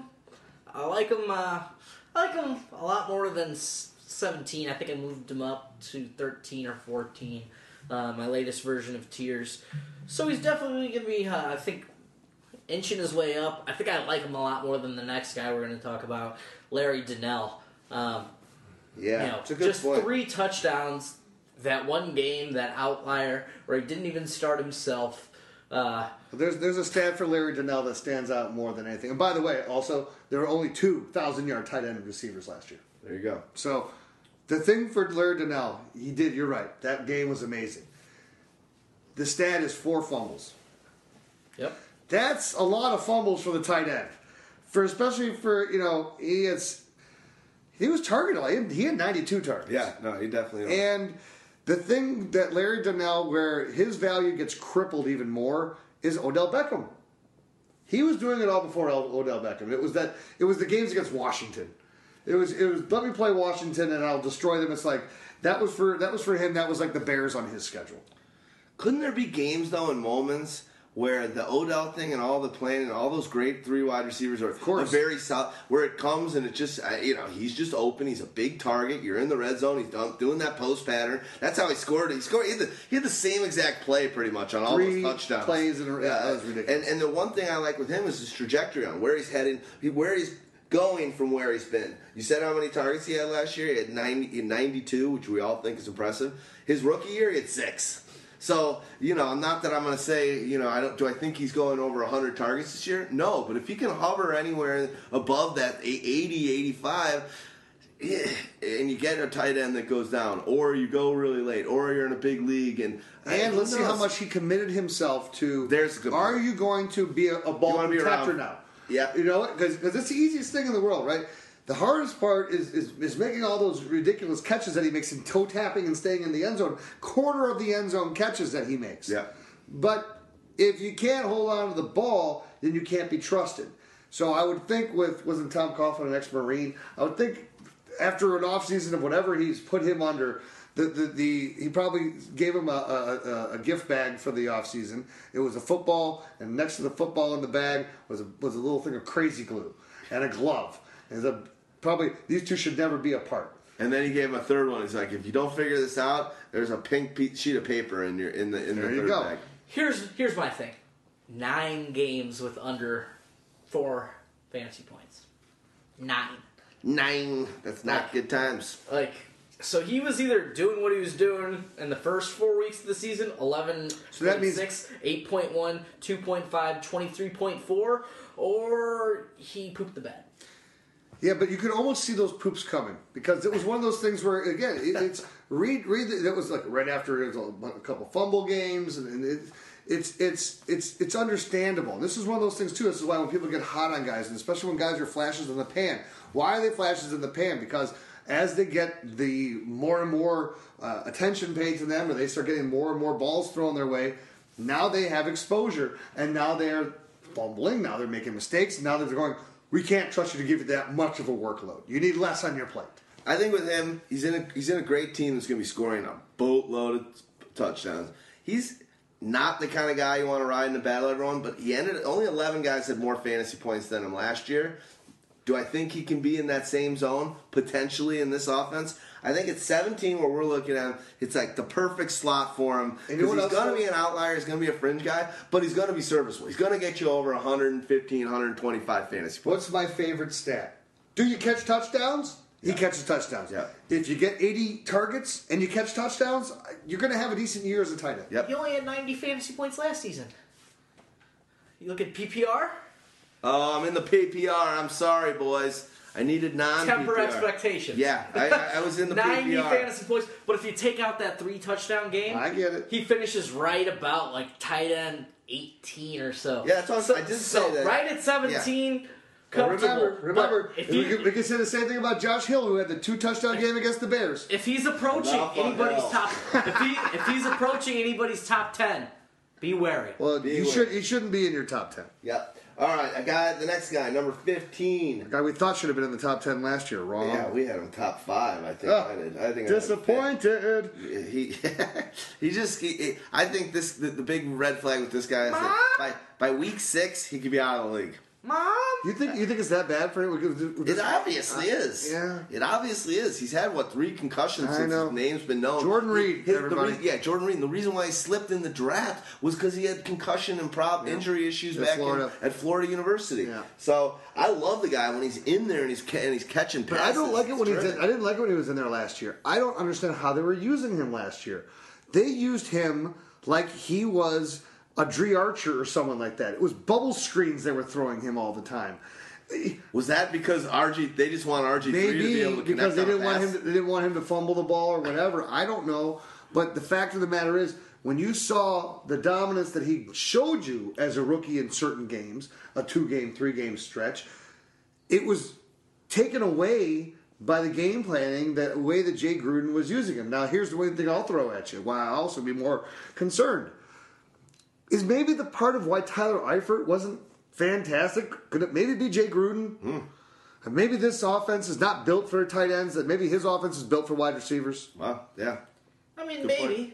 Gresham always got a little bit in Jay Gruden's offense, because Jay Gruden was there for a while. He gives them tastes. Yeah, he gives them a little dabble. A little scrap here. And I think Jermaine Gresham ran the most tight end screens in the league. So that's just like a staple his, of his play. I feel like tight ends for him are like ducks, ducks waiting for stale bread. That's not a good thing. That was it, not it, a pro. No, I know. no, no, I know. Especially, it, it might be a pro for an offense and moving the ball and how you want to run your offense. But in fantasy football, it's a it's a detriment. It's going to be you shaking your head every time you're at the bar watching your team. Oh, my God, great. It's like watching Jarvis Landry get five catches for twenty-two yards. I expect him to. Uh, he bet they better start making him be a this, no pass. I know, I know, I know. I know. Tight end. But I'm a guy that I love. Oh, no. You, you mentioned his name. You like you mentioned a guy. You, you like, mentioned a guy I love. I have to just say. Have yes. I told you Greg Jennings just took his job? No, Greg, Greg Jennings did not took his job. Oh, well, boy. Let's let's let's go on to um, go on to the next uh, next guy, and that's another dude that can't seem to. I'm not catch, excited about this guy. I'm not either. Can't catch the breaks, and it's another Notre Dame uh, tight end, Kyle Rudolph, always banged up. Uh, you know, here's my biggest nice problem. Plays. No, no. When he had his, his year, second season, we had the nine touchdowns. So then you all start again. This is why I say temper your expectations when you're trying to just extrapolate. Well, all the growth from one year to the next, because then he sucked. He only played half the season. It was it was improving. He was on pace to finish with six hundred twenty-six yards as opposed to his four ninety-three, but he would have finished with six touchdowns, three less than he had the year before, playing in half the year. He's not a yardage guy. Or a catch guy. Right. So you're I don't like these touchdown tight ends that are so bust. touchdown dependent. And for him, it's basically been one season that he did it. Yeah. I mean, the thing is, he's got like the perfect storm going for him. He's got the Norv Turner tight end friendly offense. Uh, and he's got a young quarterback who's both the feed it to the tight end, and he's got, you know, touchdown potential when, besides A P, who can score touchdowns there on a regular basis. Uh, yeah, but it just never seems to go together. Like, I just feel like I was trying to blend red when mixing my colors together, and it came out like, you know, that poo emoji. I, I just look at him again. It's it's he's just he does not take over any type of drive.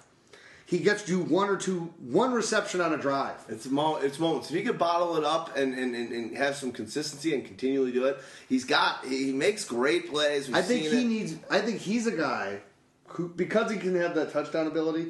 He's one of these guys that will be better suited in an offense with a lot more weapons around him where he doesn't need to be counted on as often. Because but don't you think they've got a lot more weapons now than they did a year ago? I, I think they do, but at the same time, I think that... Um, and especially, what if A P comes back? I don't think they have a true... I think he needs someone that's like a true superstar on that team to help draw attention away. I think, A P is a superstar. He doesn't Mike have Wallace. it in the receiving game. Oh, yeah. If you ask Mike Wallace, Wallace if he was a true superstar, oh, he'd give you that answer. But I'm not asking Mike Wallace. Did you guys know I saw a story about how Charles Johnson showed up at some girl's birthday party? Yeah. You see that picture of him? Yeah. He's got a... He looks like friggin' Lenny Kravitz when the helmet's up. I thought he up. looked like uh, Dennis Rodman. Dennis before, Rodman. Before he went full-blown weirdo. Dude, he, he's got like... His hair's dyed. He's got a nose ring. He's got like all these it crazy looks jewelry. He looks much different than the last time you seen him, huh? Yeah. It's like, oh, I was stuck in the league for a while and I didn't get paid a uh, practice squad salary? Ooh, life is good. Well, you kind of realize why maybe some of these teams were dropping him because he's a little edgy. This is a guy that's a little, little edgy. I don't think he's going in and listening to the hip hop. I think he's more of like a grunge and rock and roll kind of guy. Seriously, he's got that look. Um, all right, Rudolph, we'll see what happens with you. I think you're another guy that will not be on my team. Doesn't mean you won't do anything though. So here's um, the guy that's like basically the next guy has scored over one hundred fantasy points like almost every year since ever e- every year. Jason Witten. Yeah, since ever until well, this year. I don't know if he did I, his rookie season. This doesn't go back all the way. So, but I, I think this is the, the end of his streak of one hundred point seasons. I I disagree with you firmly. I firmly. think this is. Okay. I think, I think this okay is. Here. I think this is the bounce back of Jason. Because DeMarco's gone. Because DeMarco's gone. Uh, he, his target number was an aberration last season. He had his lowest target of his career. First time under one hundred targets in, I don't know. Since like, two thousand eight. There you go. Uh, basically, here's the thing. He's going to be back over one hundred targets. These guys are going to have to throw it more. I think they threw it like one hundred fifty times less, uh, focusing on DeMarco Murray, focusing on the run game, than they did the previous season. So, you know, ten pass attempts a game, one hundred fifty, you know, spread amongst a couple guys. He's getting twenty. So he's getting... You know, potentially back to his seventy-five catch type season with eight hundred to eight hundred fifty yards with five to seven touchdowns. Uh, he's never been a great touchdown maker, but lately he's been a little better. So I can see him hovering right around five. So if he's getting you seventy-five catches and he's getting you eight hundred well, to eight hundred fifty I, I, yards, then, then, then I would take him. I don't think he's getting there. That's that's my point. So I look at him as an aging guy. And especially for him, he's a guy that when I looked at all the tight ends that were getting old, I'd look at him, I looked at Antonio Gates. Um, compare those two, because those two have probably had the most parallel careers of all the tight ends that are out there. uh, you know, near one thousand yard seasons or a couple one thousand yard seasons. Gates definitely showed more with the touchdowns than, than Jason Witten did, but Jason Witten's always been the ultimate P P R uh, tight end. And I, I look at, again, we were talking about the boxing out and the way that you, you use themselves, and, and the way that Antonio Gates is, it's that he'd always been having injuries. Remember, it was foot injuries. It was a, a heel spur, a foot this. So that. He just was playing through, playing, playing through pain all the time. You don't hear that about Witten. And what Witten is just getting is getting old. And Witten is finally getting to that point where, here's where, where I see his year being. That, that last year with, with Dallas Clark was Dallas Clark the year before, and then all of a sudden, what the hell happened to Dallas Clark? I don't think it's there yet. I think we're a couple of years away from that. I think oh, he's I, gonna, I don't know. I think he's going to be all right just because of the intimacy that him and Romo and the, and the connection that you they see, have You there. See eight hundred yards out of him? He's a yardage guy, dude. Yeah, and seven hundred last year. But seven hundred three. I, I think, yeah, I see eight hundred yards out of him. See, I, I, I, I, I don't think he's going to be a big touchdown. I don't he think finished, finished top ten last year, and he played pretty no, much and I, one hundred percent and I get it, but the other things snaps. that I look at, too, is that you're probably going to have, I mean, you have already, Dez Bryant, who is touchdown machine. Well, okay, so. sixteen touchdowns or whatever he gets. You have Terrence Williams, who's also a touchdown guy, yeah. and who's also getting better. Who's also younger. We also talked about earlier, your boy Gavin Escobar here. I think this is the year where it's just, look, there is no affinity for, for uh, how great you were for us in N F L. It's win now or win now. He has been, here's what I think. I, it doesn't matter. You guys aren't Nostradamus, so when you start putting out your numbers and what you think he's going to do, great, I hope you're right. I hope one of you's right. But at the end of the day, this is a guy that has a lot of hundred-yard games under his belt, has a lot of uh, – he's a savvy dude. He's never been the fastest, never been the, the – he's always been a tank, but he's he's he's he's a, he's a fan favorite. I just think he's going to get his, and while I don't think he's going to be what he was five years ago, there's no way he would be. There's no way he would be. He can get you a few hundred-yard games. Better question. No, no. I want you to answer this question because this, I think, is more poignant.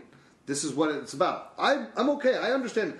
I would still draft him because if I'm looking as a backup and I just want to get solid production, whatever, would you draft Jason Witten to be your starting tight end week in, week out in two thousand fifteen? Absolutely. Would I be psyched about it? No.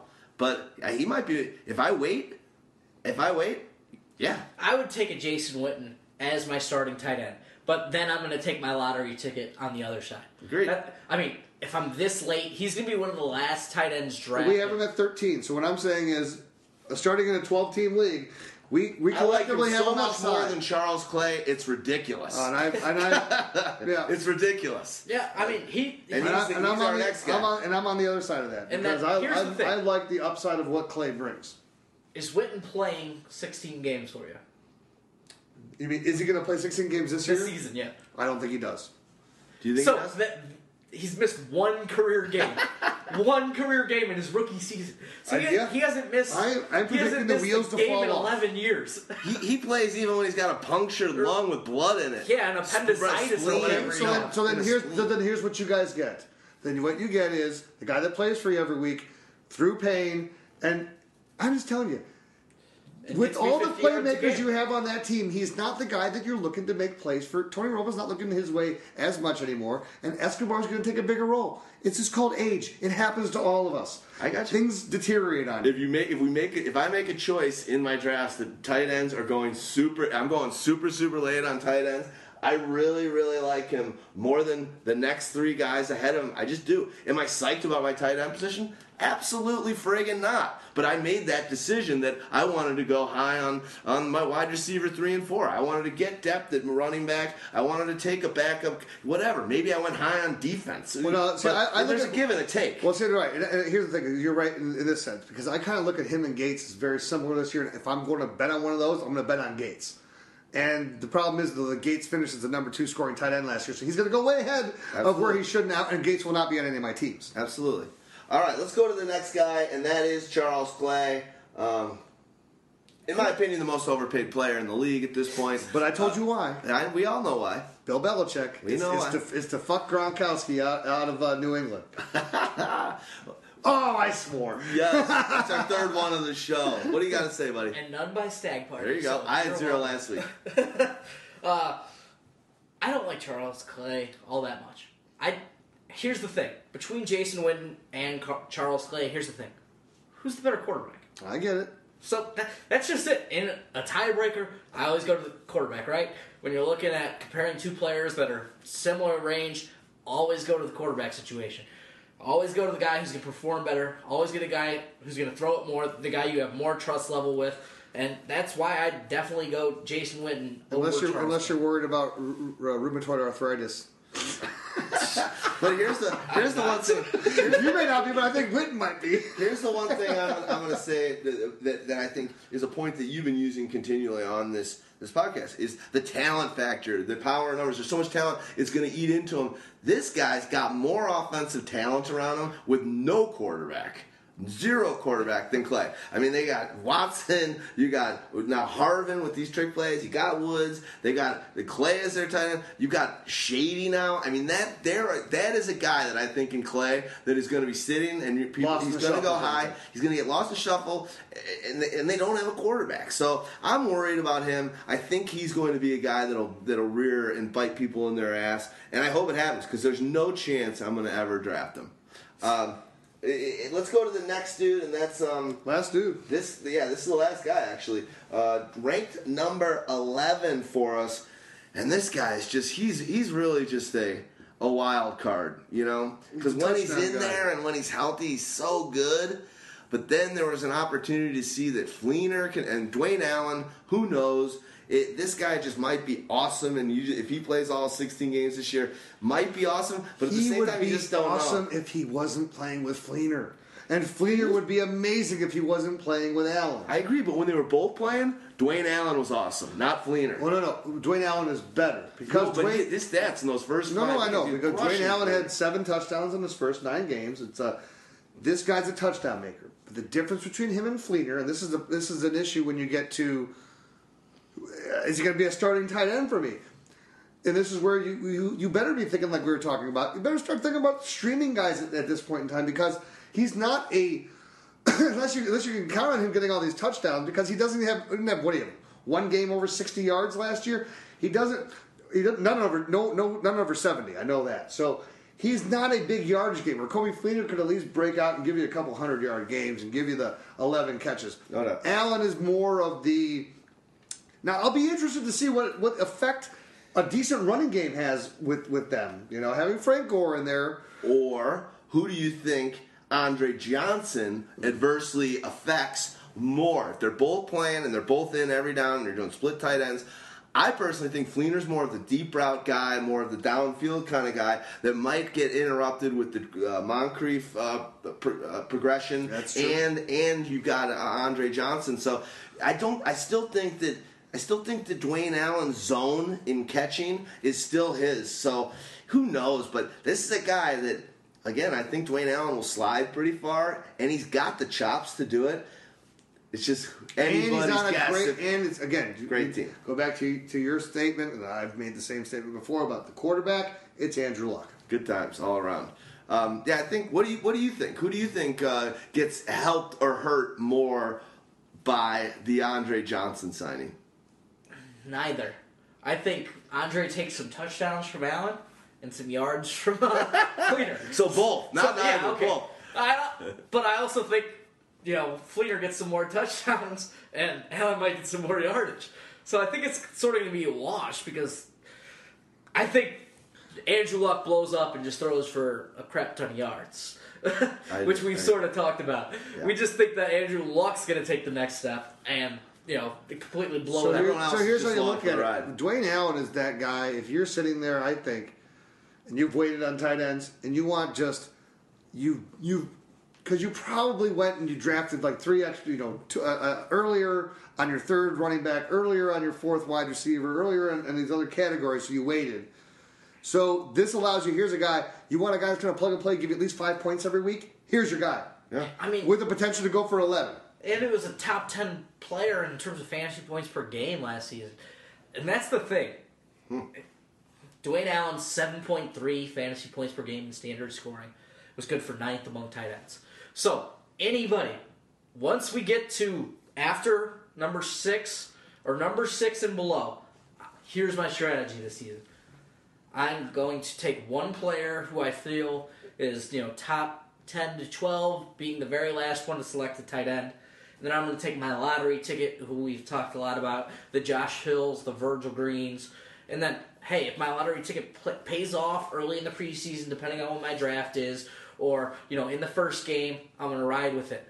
If not, I'm going to drop them, and then I'm going to kind of roll with the punches at tight end. I'm going to play against the Bears. I'm going to play against the You're going to stop, drop, and roll? Oh. You did you did the fireman's uh, you did the fireman's test, right? Yeah, just the not the physical portion yet, but we'll get there one day. But the thing is, I'm just going to roll with the punches at tight ends and search, hunt for touchdowns and, you know, hunt for fifty, match-ups. sixty yards. It's about matchups. Hunt, yeah, hunting for matchups. I think I could do that with maybe I could definitely do it at tight end. I'm pretty sure I can do it at quarterback. So if I don't get a guy I'm comfortable with at quarterback, I'm spot playing that too. Here's the last thing I'll say about Dwayne Allen for me is that he was a guy that was very, very touchdown dependent last season. Yeah. On his points. That's usually a red flag. But when you're in an offense that, and I think that we all are in agreement, this Indianapolis offense is really in its infancy of what it can accomplish, what it can do. So I think that while he, I don't necessarily see his touchdown total going up much from where it was last year, I do think that his yardage will go up, as Stag said. And I think that he becomes a more balanced player. So I think it's a solid, again, if you've gone and you waited and he's still sitting there, it's a safe pick. I like it. Well, here's uh, thank you. This is that's it. Check out our check out our video cast for uh, top ten tight ends. It's available on pyromaniac dot com. I'm gonna do a, a few little promos here. Check out Mo. We got Mo's doing Pyromaniac. Mo's doing some great videos and and interviewing other people in the industry, and it's been great. He's got another one going on. I forget the uh, the guy he's doing Friday. this uh, Friday's doing this Friday. I forget. But check those out. Those are fun. Again, we're trying to get more video content. Please do us a favor. Help us with this podcast. Go and subscribe to us if you already haven't on iTunes. Go get, go to iTunes and give us a review. It helps us. Give us a thumbs up. Rate these shows and give us help the popularity of it by saying, hey, we love this show. This is a good one. And, and, and rate the shows individually.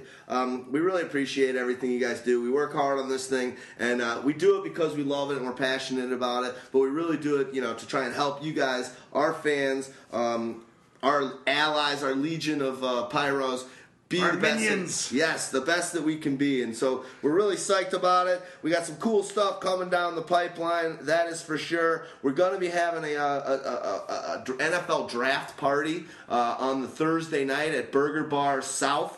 Uh, I'll talk about it more on the future uh, podcast that we do between now and then, and we'll be promoting you that mean on the, the site. Week? The next, next, our next the last podcast. One. We got one more, but it's all right. It's good. We don't want to. We don't want too many of you guys show up anyway, so we like just hanging out. Oh yeah, we decided we were only buying drinks for the people we like. and I don't no, like anybody. Yeah. Unless so, it's Travis Kelce, I'll buy you a drink, buddy. Yeah, you will. You and your Kelce. Well, guys, good stuff. Amen. Way to go. Fire it up. Uh, give us a little preset on, on what we're going to show. Well, this is a sad, sad unfortunately, case. Unfortunately, you know, one person that I will definitely be drinking a beer for at our at our draft party is for uh, the recently deceased Doug Buffone. Doug Buffone, uh, famed linebacker for the Chicago Bears, uh, passed away, uh, unfortunately, tragically young at the age of seventy. And uh, Doug Buffone was a uh, not only a great linebacker who played with Dick Butkus, he was actually the last uh, link to George Halas. He's the last player that played for George Halas. Um, and he, uh, you know, unfortunately alive passed. Or? Yeah, alive. Uh, he, Sorry, I didn't hear he that was his was coach. Confused. He was his coach. So uh, Doug Buffone and Ed Obradovich, two players that played together on the Bears back in the, in the sixties and early seventies, they always did a uh, post-game show, and it was, you know, would have been done again this year on The Score. Uh, Ed Obradovich, Doug and O B, and what I'm going to play you is just uh, some. This guy was just pure emotion. This guy lived and breathed. He played for the Bears for fourteen years. And, you know, he was a stud. I mean, he was a stud too. Ba- back in the heyday of the sport, he was one of the, he's a good-looking, tall, big guy. He used to go out and be around and be. He was like a he was like a figure. That's a great joke. He was a figure in his, Chicago. His rookie season. The story is that they're playing Green Bay for the first time, and and whenever Doug would tell the story, they were saying on the radio, he laughed every time we would tell the story. He said he's warming up. And Vince Lombardi comes over and he leans over to him with his, his yellow teeth all glowing and he says, "Buffone." You know that's Italian for buffoon, right? Well, let's play. This is a pretty funny. This is give us. This give is a after last year's Bears-Packers game, where the Bears had remember had lost to the uh, by uh, giving up over fifty points to New England, and then gave up over fifty points uh, to to Green Bay. And it was, and if you remember, Green Bay was very gracious because I think they, they had scored forty-two points in the first half of this game. Yeah, that good. was our two thousand fourteen Bears. But thank you, Mark Trustin. Doug, we we we miss you, buddy. Done over the years. When people, when they have, when the players have gone out there, coaches have done a good this job. We, we love it. We want to see it. We tell them, yeah, they did a good job. Who did the good job, and and why they did it. And when they're bad, we tell you why they're bad. What I'm going to tell a quarterback that's making twenty-two point five million dollars to play sixteen weeks and he can't hit a bull in the ass with a banjo, that he's, oh well, we'll we'll do it next week, or it's this, or we'll do whatever. No. No and no. But see, you can say no. Everybody can say no, but you got to do something about it. In other words, what are you going to do about it? Doug, they just gave up fifty-one. I understand that, Ed. Two weeks, two weeks, then they ought to fire all of them. Green Bay. Just okay. Go in and talk to them is not going to do it. You people have no idea how pathetic this game was tonight. Not, let alone going up to New England and getting slapped around like six little puppies, and then to go up to Green Bay. When you're three and five, and and to, and to meet this challenge with the dreaded enemy, and go in there and just take the game away from them, it would have been a great thing for the for the team to do. They went up there and they laid down like a bunch of sick dogs. And, and this team, I defy anybody in this room or on, on the radio to tell me what's different. Yeah, this team is soft as a grave. This team is not very tough. This team is not physically tough. And to say no and to get everybody together, like I keep saying, Trustman will get all the guys together. They'll put their arms around each other and go, kumbaya, sit down and ask, hey, listen, you know, uh, how's the family? What's going on here? What's your, uh, what'd you eat last night for dinner? That makes us a team. That Doug, doesn't make you a team. I hope, and he doesn't do a damn thing with these guys. I hope you can talk all you want to talk about. He doesn't do anything about it. Well, what That's I'm trying to tell you is what I think and what you're saying. Yeah, right. Kumbaya, I agree with you, Doug. But what I'm saying, what should happen, this particular time, again, the ninth game, and as pathetic as they've been playing, and, and you, t- you talk about discipline? There is no, no discipline. Those morons don't even know how to spell the damn word. There is no discipline up there. I'm telling you, George McCaskey, if he doesn't do it tonight, now, I'm going to reiterate what I said. He better do it tomorrow morning and pull everybody in. Folks, this was the ninth game of the season. We got a lot of more games to go, and five of them are at home. Five, and if they thought they heard booing before, wait. But I'm going to tell you, George McCaskey has to come in. And it can't come from Ted Phillips, and it can't come from memory, because you want to know what? They're part of the damn problem. Well, here's the fact, too. George McCaskey comes in. What does he tell them? You guys are bad. You guys are undisciplined. You guys are not practicing you, very no, well. He comes What's in he there, do? and he says, whatever you're doing is not sufficient. You're not winning. You're not practicing. You're not playing. We're not winners. And you better be next week. Every one of you, coaches, management, and everybody's on the clock from now on out. Till the end of this season. That's my point. My point is, in this game, it's called fear. Fear factor. The fact is, when somebody comes in, you all, everybody's got a job. How are you going to put the fear factor in Cutler when he's fire him? fifty-four. Well, he's got instead of his twenty-two million, and tell him to go home. He's got. I'm fifty, telling you. Well, it's fifty-four million. No, it's twenty-two guaranteed or whatever it is. fifty-four guaranteed. But the fact is, when it's all said and done with, these guys are getting away with murder. They're getting away with murder. He's got a coach there. You know, this thing really always pisses me off. And I, and I play with Mike Dick, and so have you. Everybody's going, oh, Mike Dick is not too smart. You know, he doesn't have he doesn't have this, he doesn't have that. You know, the game plans, this and that. But when it time he came to play the game, right when it time it came to play the damn game, you were out there and you were busting your ass. I don't see anybody out there busting their ass at all. There's not one guy I'd take out of that team right now. If I was starting a new team over with, there's not one guy I'd grab. Not one.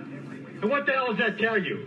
The fact is, there's not the fear put Tell into him, it because this game is a lot about fear. You either do the job or you go home and go sell hamburgers at McDonald's. That's exactly what it is. And that's not what they're doing. They're the one dictating what's happening up there. You can't go into a football game, like Ed said, with this urgency that this football game means so much, not only for your standings, but for it's the Green Bay Packers, and you got your ass whipped by New England real bad two, two weeks ago, and you're going to walk into there, into that field, and say, oh, yeah, boy, we had some great practices last week. You know, we sat around the cafeteria and we all shared a hamburger. Okay. Give me a break. You know what? I, I, I had, you know, mentioned about with Bostic and Briggs, you know. With Lucky Land Slots, you can get lucky just about anywhere. Dearly beloved, we are gathered here today to... Has anyone seen the bride and groom? Sorry, sorry, we're here. We were getting lucky in the limo and we lost track of time. No, Lucky Land Casino, with cash prizes that add up quicker than a guest registry. In that case, I pronounce you lucky. Play for free at Lucky Land Slots dot com. Daily bonuses are waiting. No purchase necessary. Void where prohibited by law. eighteen plus. Terms and conditions apply. See website for details. Waiting on a tax return? Hopefully it ends up in your hands. Fraudulent tax returns due to identity theft increased by thirty percent in twenty twenty-three. If you're in a bind this tax season, LifeLock can help. Our U S-based restoration specialists are experts dedicated to helping solve your identity theft issues. And all LifeLock plans are backed by the Million Dollar Protection Package. So we'll reimburse you up to the limits of your plan if you lose money due to identity theft. Help protect your information this tax season with LifeLock. Save up to twenty-five percent your first year at LifeLock dot com slash aware.